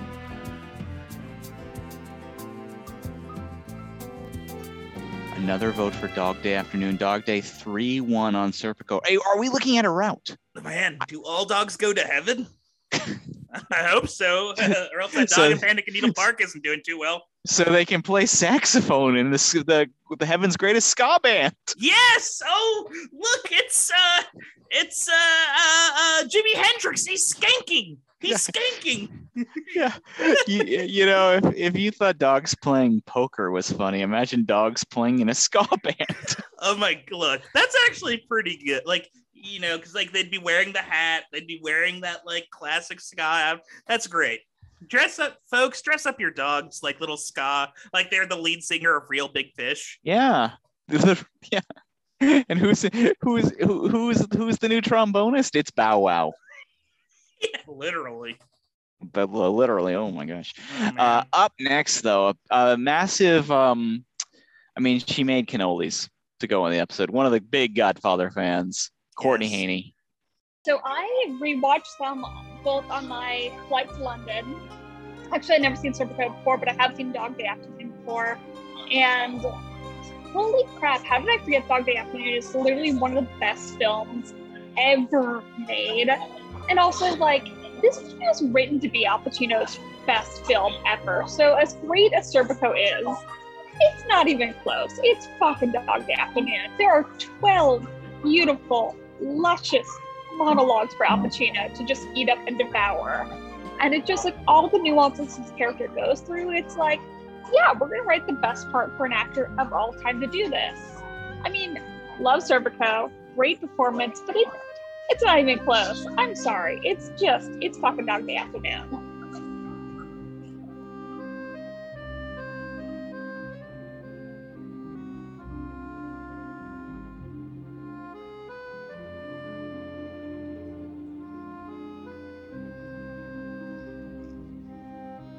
Oh man, is it insurmountable? Four one Dog Day Afternoon. Wow. And by the way, she she sent that from foggy London town, oh, folks. Oh, jolly old England. Jolly oh old man, The home, the home of the local stigmatic. the home. Of, oh, look out for that guy and his friend. yeah. yeah, those guys not fun. Don't hang out with Yeah, yeah, fellas. somebody comes up to you in a pub, goes, "I'll tell you what, Courtney." Oh no, look out for that guy. he's like it's like he, he has he's moving his mouth like a like a like an anime character being dubbed yeah, in is English. he is he really, really, really performative? Look out! Yeah. Stay away from this guy. Oh man! Up next, it's our composer and wonderful guest on a um just a rousing episode. The uh the was that uh, Devil's Advocate Donnie Brasco. oh man, one of the great ones. Uh, one of one of my favorites, Evan Cox. All right. Uh, this is Evan coming in from the Devil's Advocate Donnie Brasco episode. Uh, I've been asked to give my vote on. It's, apparently, we've ended up with Dog Day Afternoon and Serpico. I think I said in my episode, hey, Dog Day Afternoon, pretty much my favorite movie of all time. Serpico, pretty good. So, no, no real shade on Serpico there. Uh, I haven't seen it in a very long time, but Dog Day Afternoon, come on, that's that's it. That's Al, baby. Wah!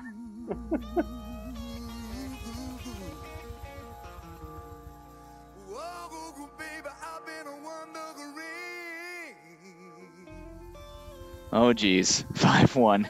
Wow. Is there drama? Is it just over? Is it over? Is it is it over? I don't know. We're gonna have to turn to a real wild card if you have me. My brother and a terrific guest for uh, our wonderful uh, Brian De Palma conversation earlier this season with uh, Carlitos Way and Serpico. Probably Lalin's number one fan, Andrew Saunderson. I've been given a lot of thought, and my my reasoning. You hear my two logics about it. Dog Day, probably my favorite Al Pacino performance. Uh, Serpico, it's got all of Al Pacino as an actor. So I'm gonna go with Serpico. And you, you had some further thoughts on um, Hangman? Hangman. um, so I, I decided to do a watch of it, and just a couple observations. First, first is that it made me very terrified of getting old. That was like That was number right. one. Number one, I was scared of aging. Uh, just watching how they had to photograph him, how he moves, um, we just have so many reference points of Pacino in this character as a cop, and particularly going to Insomnia and having a reference for this style of film and just being like, oh, he can't even do what he was doing in Insomnia physically, Yeah. which was troubling.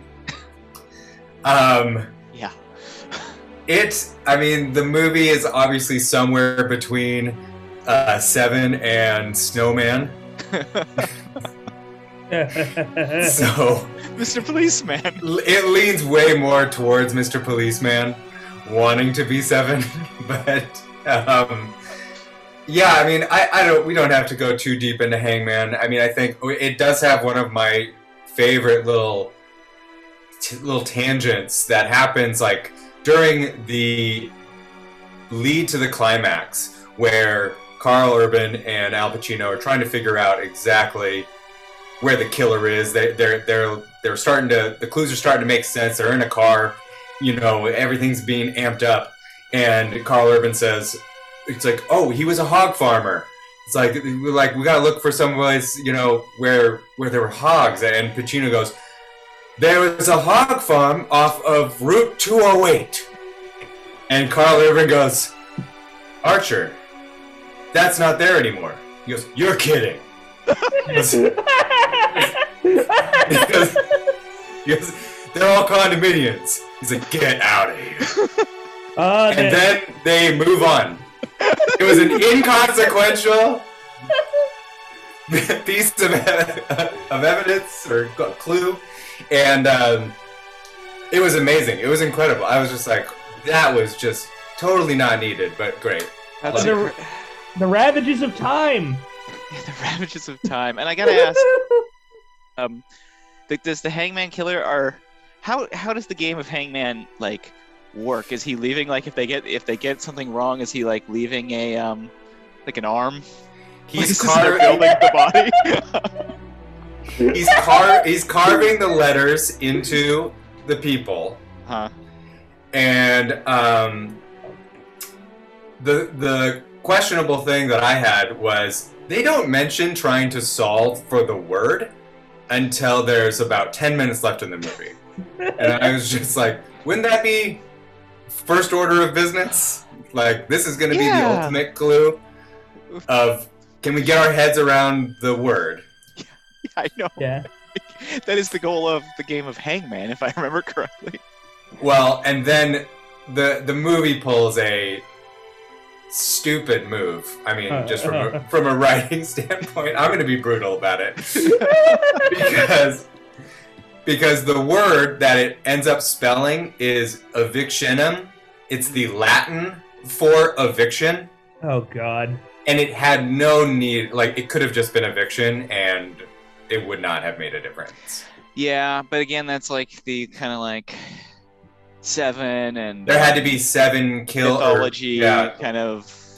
They had to have a certain it amount of seem- kills. you Yeah. know, a certain amount of people, and and but there is an incredible line when um, you know he's about to take out one of the lead characters, the, and we finally know who the bad guy is. And he's just, and he says, "You're about to become a double-letter value score." Oh Jesus!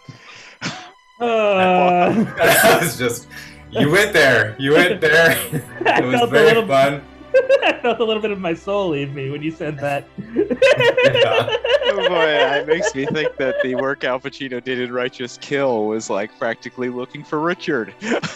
Uh, he's i mean i i would be remiss also to say that he it's worth a watch because he is also kind of doing a little like Foghorn Leghorn meets yelling pacino and the accent is very strange and border southern but imagine I- him going big I love when he he the, he does a little bit of that on occasion in Scent of a Woman. on occasion. Um, right oh man, so I'm looking at like the production company. One of them is like Cheyenne Enterprises, which is owned by a CEO. The CEO is Bruce Willis, and it's interesting because it starts off like it's uh eh, the whole ten yards not great. Like a lot of like kind of lesser Bruce Willis joints, Hostage, 16, 16 blocks I like. uh, Live Free or Die Hard is okay, but then like, yeah, towards the end, it's like Sacrifice and Hangman. And It's, kind like, of surp- it's genuinely surprising that after you describe this movie, that Bru- a tired Bruce Willis doesn't show up for one scene to be on the poster. oh yeah. Well, it, this feels like a movie that definitely was written for late career Bruce Willis. Oh yeah, like yeah, spiritually, this movie was shot in Bulgaria. like, spiritually, like, spiritually, probably literally. yeah, like yeah, this uh, yeah, this, this is a movie where they're trying to make uh, Bucharest look like Toronto, looking like LA. Well, I think that that sums up one, one more vote for Serpico and um, a spiritual vote for Hangman. Watch Hangman. Thanks.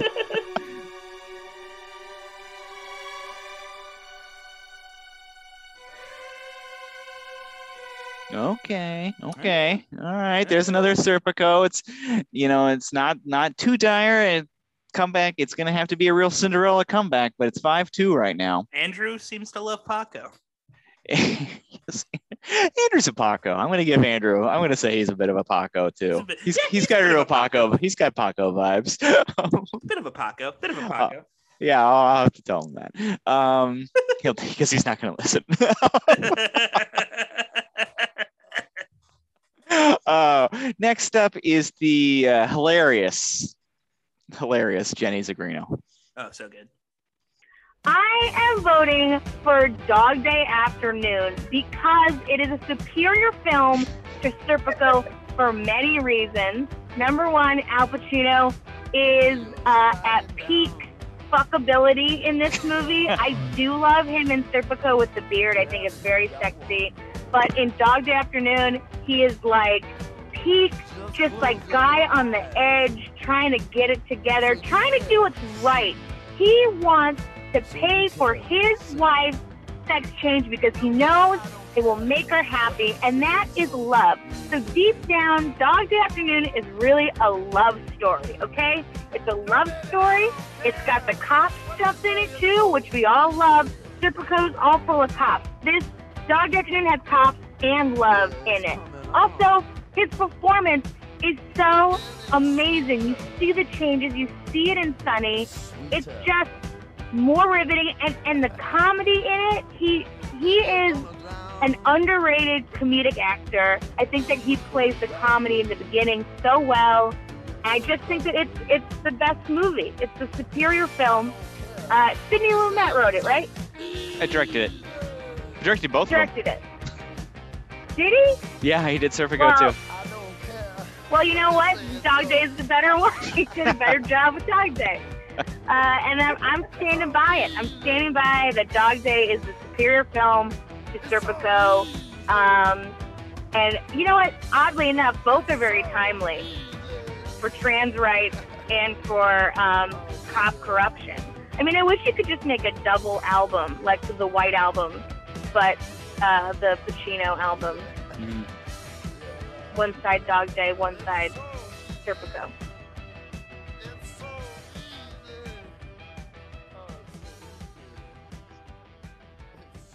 Another vote for Dog Day, and I believe it's our first vote uh, that's uh, strictly based on fuckability, which fine by me. Hey. Go for it. You know what? Shine on, you crazy diamond. Yeah. The second, uh, if you're keeping score at home, second classic rock reference of the episode after my long strange trip. It's been Grateful Dead. Now we got Pink Floyd. Uh, can we get the Beatles? Oh, we did mention the Beatles earlier. Yeah, even. we did. Yeah, Ringo Uh, Dust. Dad's rock. We might be a dad show. Who knows? Oh yeah, we're a show for dads, and it's great. uh, up next is the um, man. One of our one of my favorite guests. Uh, truly, uh, has strong opinions and really like backs them up with. Really, he's good. He knows what he's talking about. We got Kevin Hamadani up next. Yeah. Let's let it let it rock and roll. Um, basically, it's like your final thoughts, like you did on the last episode, but um, it's between, those, the between bet- those two. Dog Day and Serpico. Yeah. Oh, you mean Dog Day and, and Godfather Two? is what you- That like, is similar to how that was, but now it's Dog Day and Serpico. Oh, oh, it's a new. It's a new. Oh, This is the finals. This is it. oh, I see. And Well, I- every one of our previous guests gets to vote. Oh, I, uh, Dog Day. Yeah. That Yeah.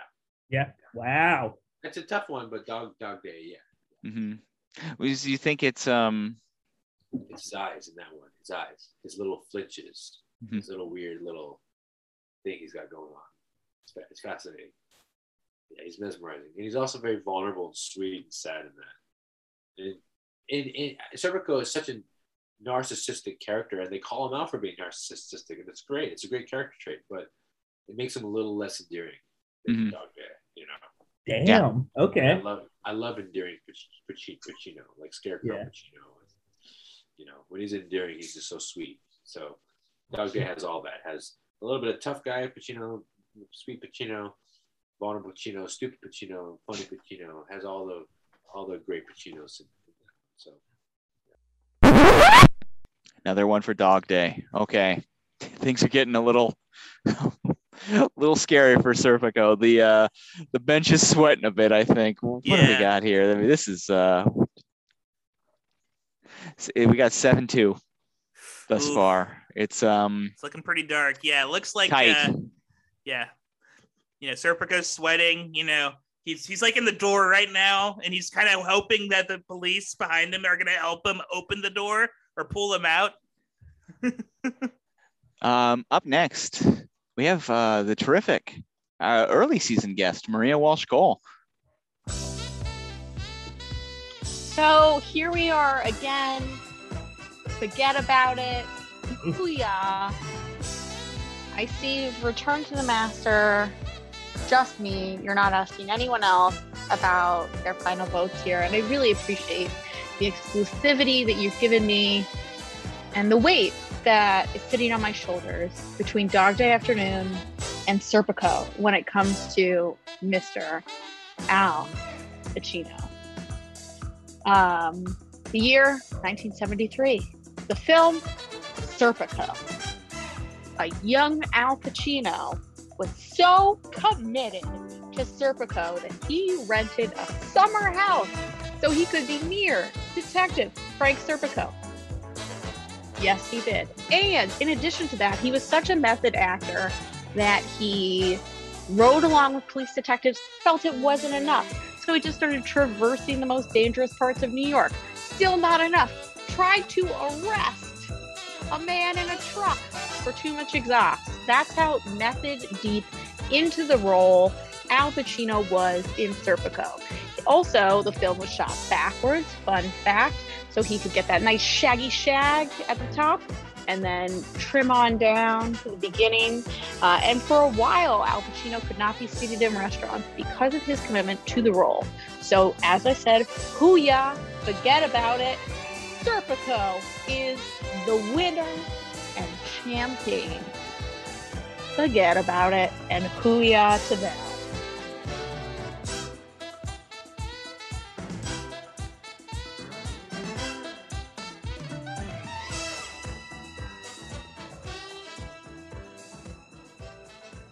Okay, another vote for Serpico. Mm. Seven three, seven three. It's still, I mean, I is the is the math there? I, I don't know. um, it's it's it's still pretty it's still in Dog Day's favor, I would say, but we'll see. Um, next up, we got uh, the terrific, very funny, uh, very insightful Randy Thompson.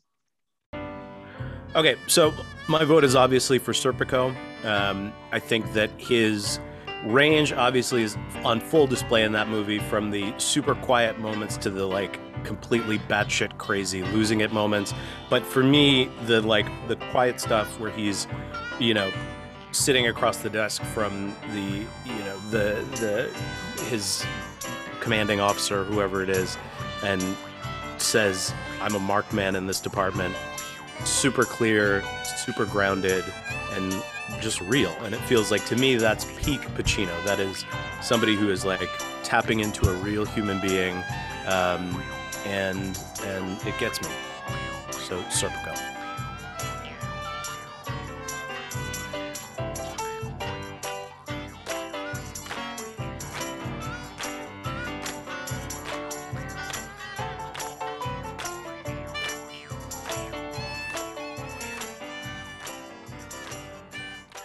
Okay.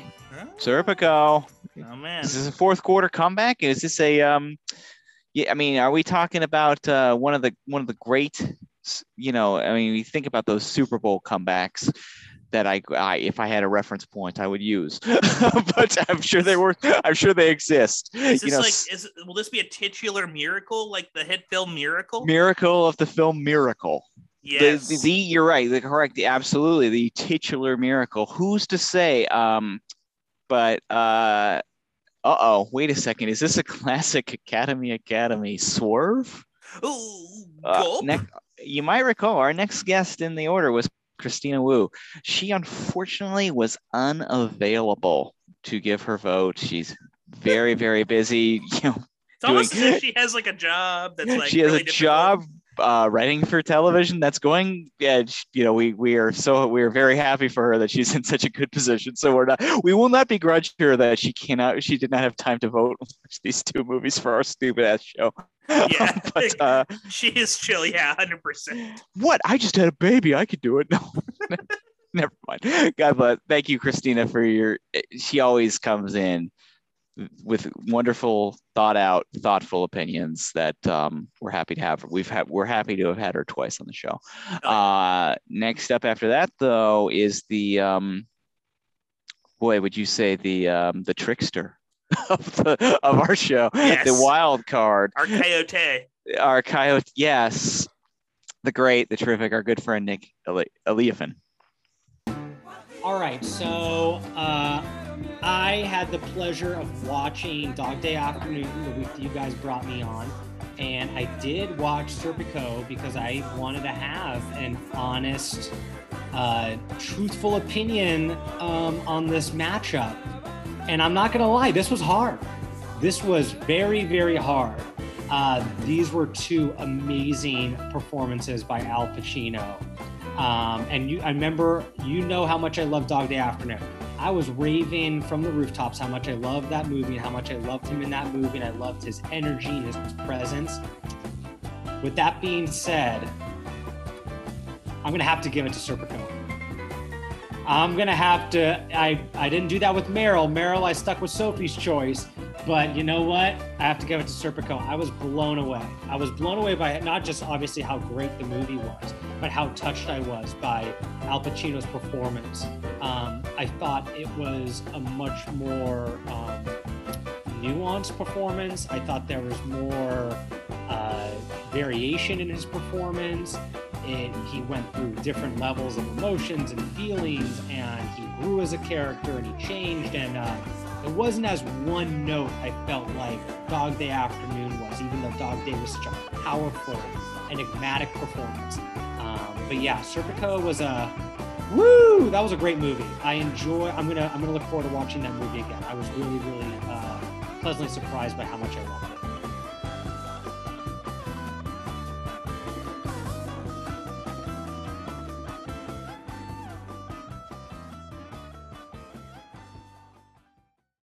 Serpico. Wow. So if you're counting at home, it's five votes for Serpico. Dog Day Afternoon is sitting with seven votes. Three votes remain. Becky Feldman, our final guest, our one of our favorites, and then Patrick and mine. Uh, if you understand math, which took me a second, if we see three votes for Serpico here, Serpico wins. Serpico has to run the table here, though. Mm. So we leave it to Becky Feldman. The always opinionated, always terrific, super duper funny Becky Feldman. Okay, so I am going with Dog Day Afternoon. While both performances were, you know, phenomenal, there was just something about Dog Day Afternoon where the whole thing takes place in a dog day afternoon, as you know. But like he, Al Pacino just kept like digging deeper and deeper and deeper and deeper into this character that was in the span of like one day. And I thought it was fascinating. Like there were so many layers to his character. Serpico, listen, we love him. We want to hang out with him. We want to go shopping with him. Maybe he's a little one note. I understand why people think that's the better performance because it is so iconic. But for me, I'm going with the DDA, as they say.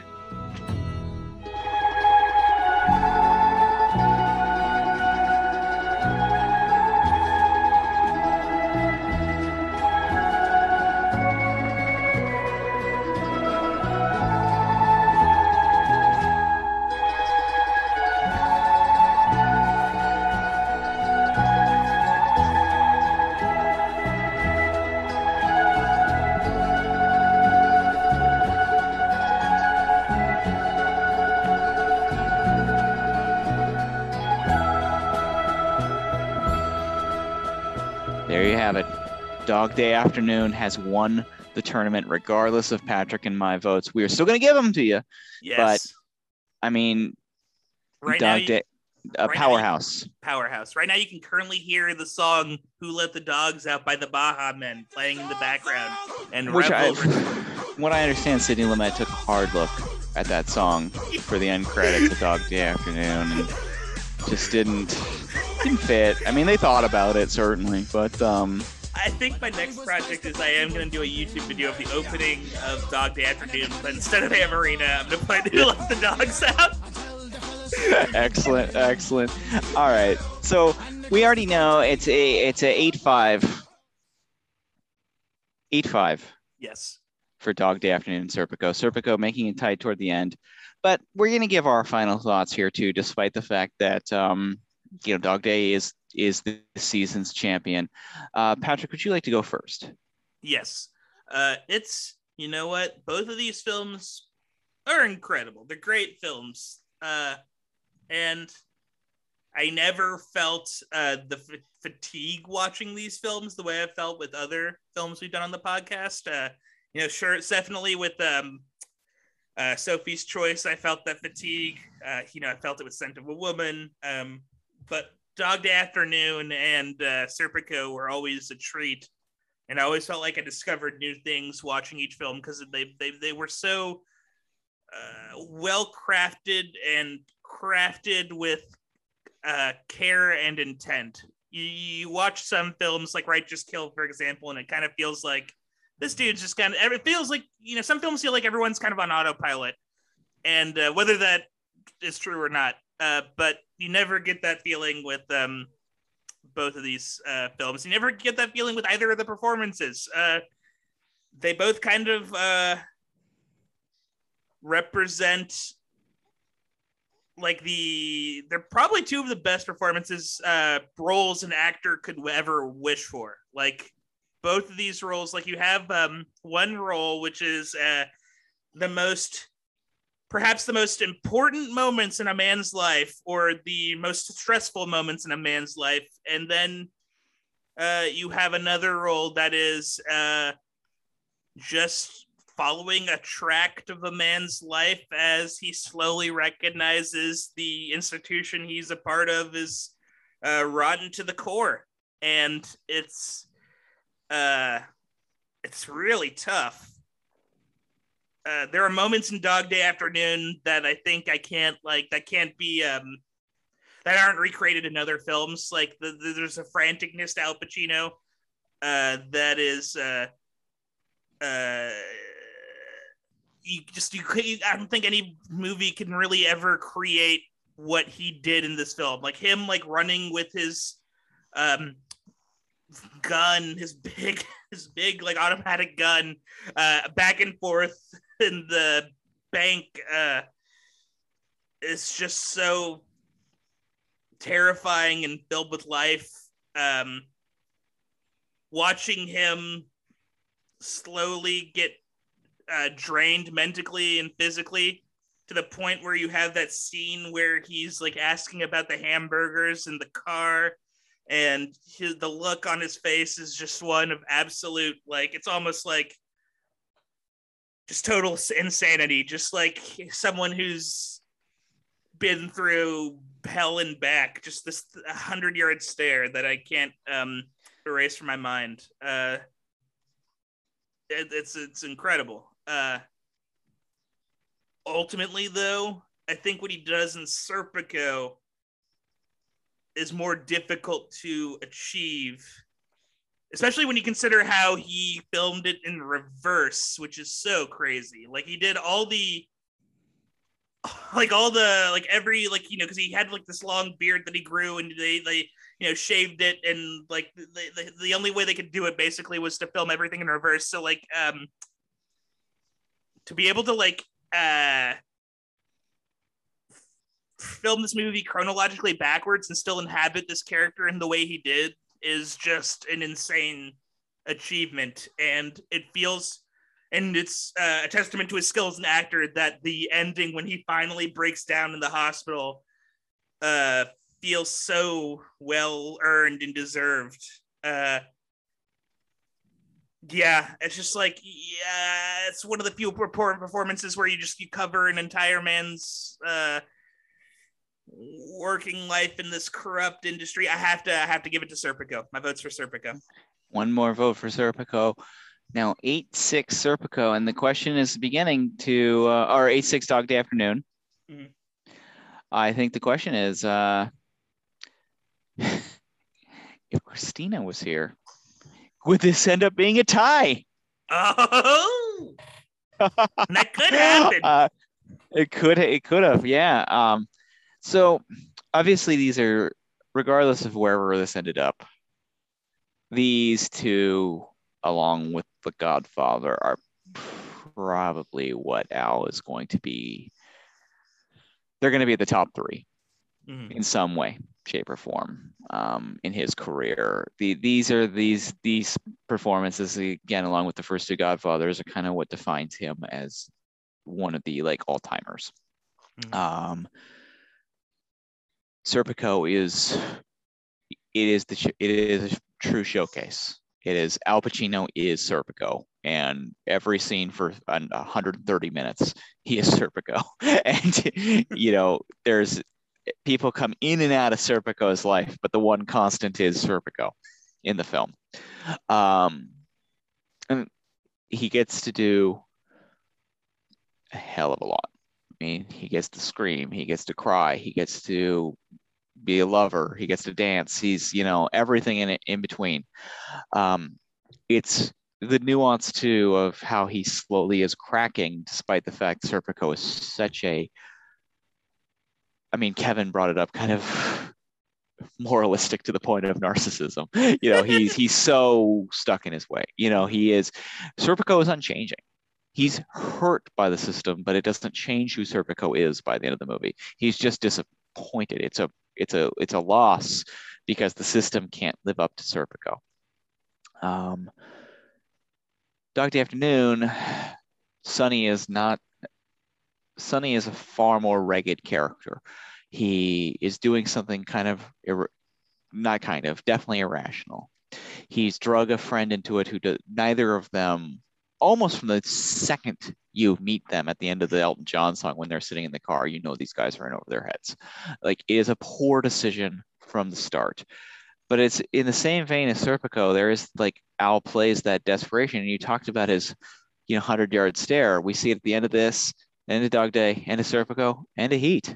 You know, and, and other films too. It is this kind of like, geez, what what the hell, man? Yeah, like thing, you know.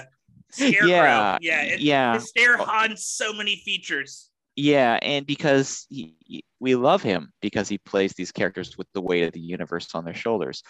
Um,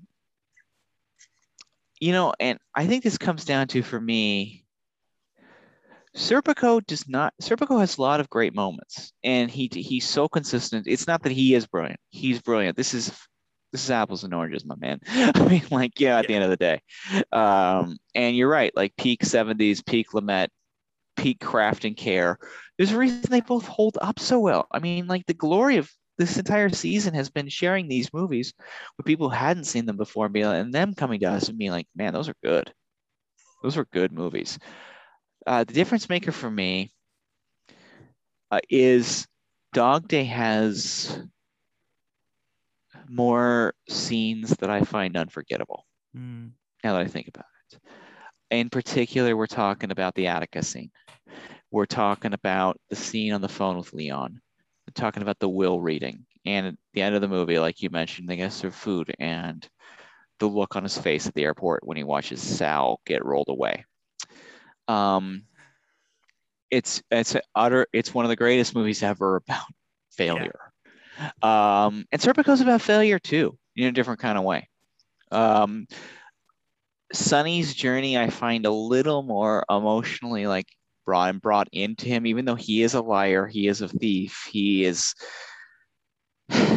he's weak. He's a weak man, but he's just trying something, and and also it's something else has been brought up. It's it's funnier. You get to see that side. of it. He's funny in it. You get these human qualities, and we talked about like the dan- the scene at the party in Serpico, and Serpico's a stringent, like a stringent guy. Um, Although he has his moments of He- levity. he does he does i don't want to i don't want to like because when you're making a pick like this it's almost inevitable that you have to try and find some negatives Mm, in the opposite one that you're not planning on voting for right. um but for and i and i also don't want to play favorites because we all know from the top 20 episodes that dog day is in my top movies of all time list and serpico did not make that list um here's the thing serpico i may be because of the structure of it every single time i watch dog day afternoon there might be a little bit of part of me that kind of thinks Sonny and Sal are going to get away with it. And that's what makes it so special. Each time out, there's this excitement and verve to like, okay, they're not doing great, but I'm still like, oh wait, the Atticus scene, they're they're they're like he's feeling hot. He got pizzas for everybody. The bank tellers are kind of like liking him now. Um, they're gonna get, you know, maybe I even though we all know mm, they're not going. It's it is inevitable that they're gonna it's gonna end tragically. Right. Um, and then the final thing I wanted to mention was um, he gets to act across his greatest scene partner throughout most of this movie, and the guy who brought out arguably, I mean, I think De Niro brings out a lot in him too in Heat and The Irishman, but I think um, John Cazale clearly was an acting soulmate to Al Pacino, and the richness of their scenes together. Obviously, the the um the Wichita moment in the film. Oh yeah. They're they're pushing each other to a place that goes beyond. And then also, I mean, you throw Charles Durning, you throw in Chris Sarandon, all the other acting part, all the other acting people and partners that Al gets in the movie that bring out something really, really special that kind of goes beyond like a screen acting performance. I know we were praising Heat before, but it, it Heat is a performance. Dog Day Afternoon has this lived-in feel where you you just feel like you're there and you're with them and you care about them, even though that they are troubled, troubled souls, and you're rolling in shades of gray. Um, and it's led by him. My vote's with Dog Day Afternoon. Totally I think, fair. and so these are these are great movies. This isn't this isn't like some sort of God bless Florence Foster Jenkins. It's a really really nice movie. Mhm. I don't. It's not. a It's not like a classic movie like these are. Uh, Sophie's Choice was the clear winner in my opinion. Still from that season, this is a little less clear. This was a little bit tighter. If you ask me. Um, but congratulations to Dog Day Afternoon. This is a terrific movie. We hope uh, we hope everyone dug it all as much as we did. truly one of the my favorite uh experience filmic experiences I've ever had is getting to discover all of these Pacino movies and uh kind of determine uh what I love about Al Pacino and Dog Day I think it is a hundred percent a better film than Dog Day, uh, than Serpico. Although Serpico is incredible, I love Serpico. Yeah, but- Serpico is a great movie. but Dog Day, what I love about it is there's like a timelessness to it. And I think it's one of the few movies where there are very few movies that um I think you can show to modern people from like I think there's like this thing where like if you know movies from like 10 years or later from before you were born uh it'll turn off a lot of folks like This is Yeah, the like- joke now. The joke now that the oldest movie anyone knows is Fight Club. yeah honestly yeah there's like a lot of kids where like yeah the oldest movie they know is like probably fight club or like uh The Matrix. Yeah. the, Ma- the matrix seriously and Yeah. um i think dog day afternoon is one of those rare movies where i could show my like you know cousins that uh you know hate like old black and white movies and like stuff from like uh pre uh Waterboy and uh I think they would be just as enraptured as they would be with like a recent film. Uh, it's it's thrilling. It's funny. It's ultimately tragic. And we have to give a huge amount of credit on both these films. I know we have before, but I want to do it again. The editor Dee Dee Allen edited both Dog Day Afternoon and Serpico, and her in particular her editing on Dog Day, um, just ha- it's propulsive. It makes the movie true, and it's the rhythm of the movie. The way when things happen in the movie is just it's really special. Oh yeah, and it's like it's quick when it needs to be, but it's also willing to linger when Yeah. uh like there are scenes where like um like every moment where like he's conversing with Charles Durning or he's conversing with the uh his wife or his uh, lover over the phone or he's uh running across the bank. It's just it's I don't know, it's incredible. is there's just a life to it that uh, meant that is not matched by many movies. Period. There Yeah. might be better movies, better stories told, or whatever, but the kind of like from the second that Elton John song comes in, Hmm. it's just uh, you're in for the next two hours. So congratulations to Dog Day Afternoon. Now, uh, before we head out, uh, we we're going to reveal what we're doing next. Oh yeah. Uh, much like with the previous season, we're gonna do a palate cleanser. We had a we have a good one. We've got a really good one planned out. But then something happened during this season that led Patrick and I down a fairly continuous rabbit hole that we've brought into real life conversations with other folks. That we just can't seem to get out of our head, and it is the film Geely. um, in a nutshell. Uh, we are still going to do our palate cleanser, but we're going to do something first.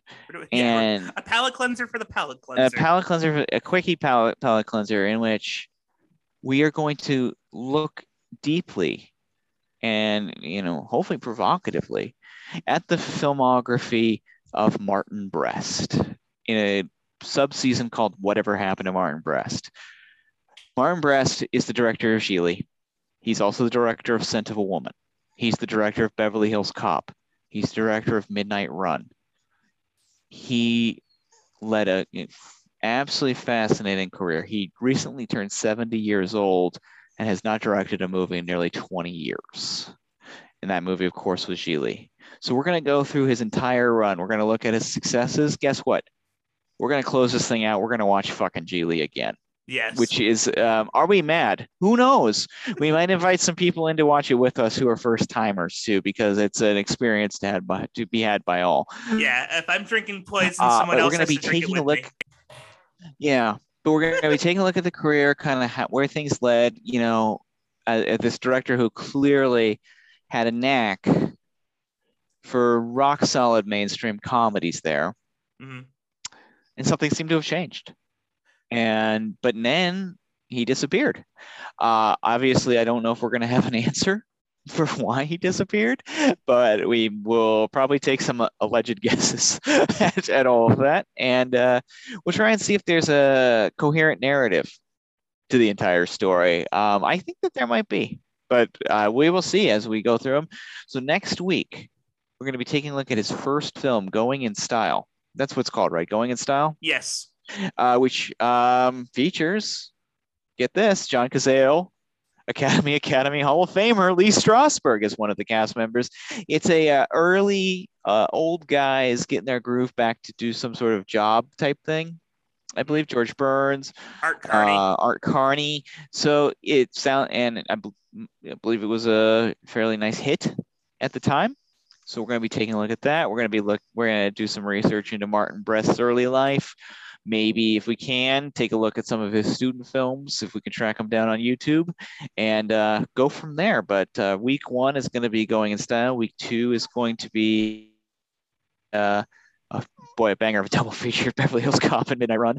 um, week three is going to be Scent of a Woman and Meet Joe Black, and week four, and uh, week four, we're going to take another look at Geely.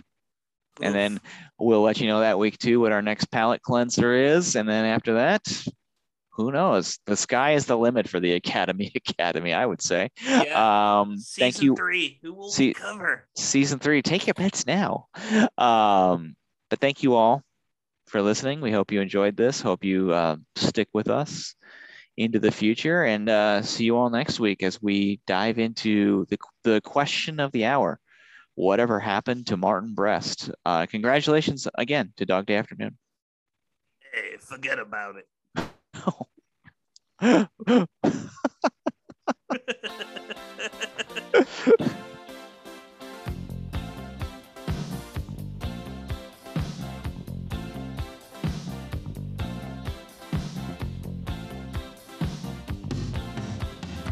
A man walks down the street, he says, Why am I soft in the middle?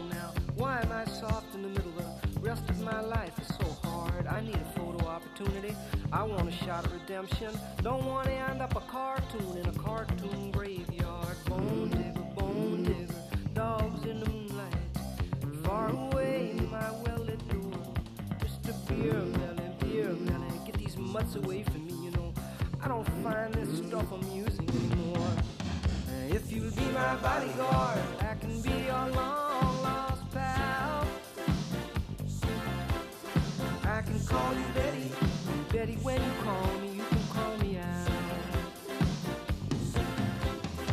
A man walks down the street, he says, Why am I short of attention? Got a short little span of attention, and oh, my nights are so long. Where's my wife and family?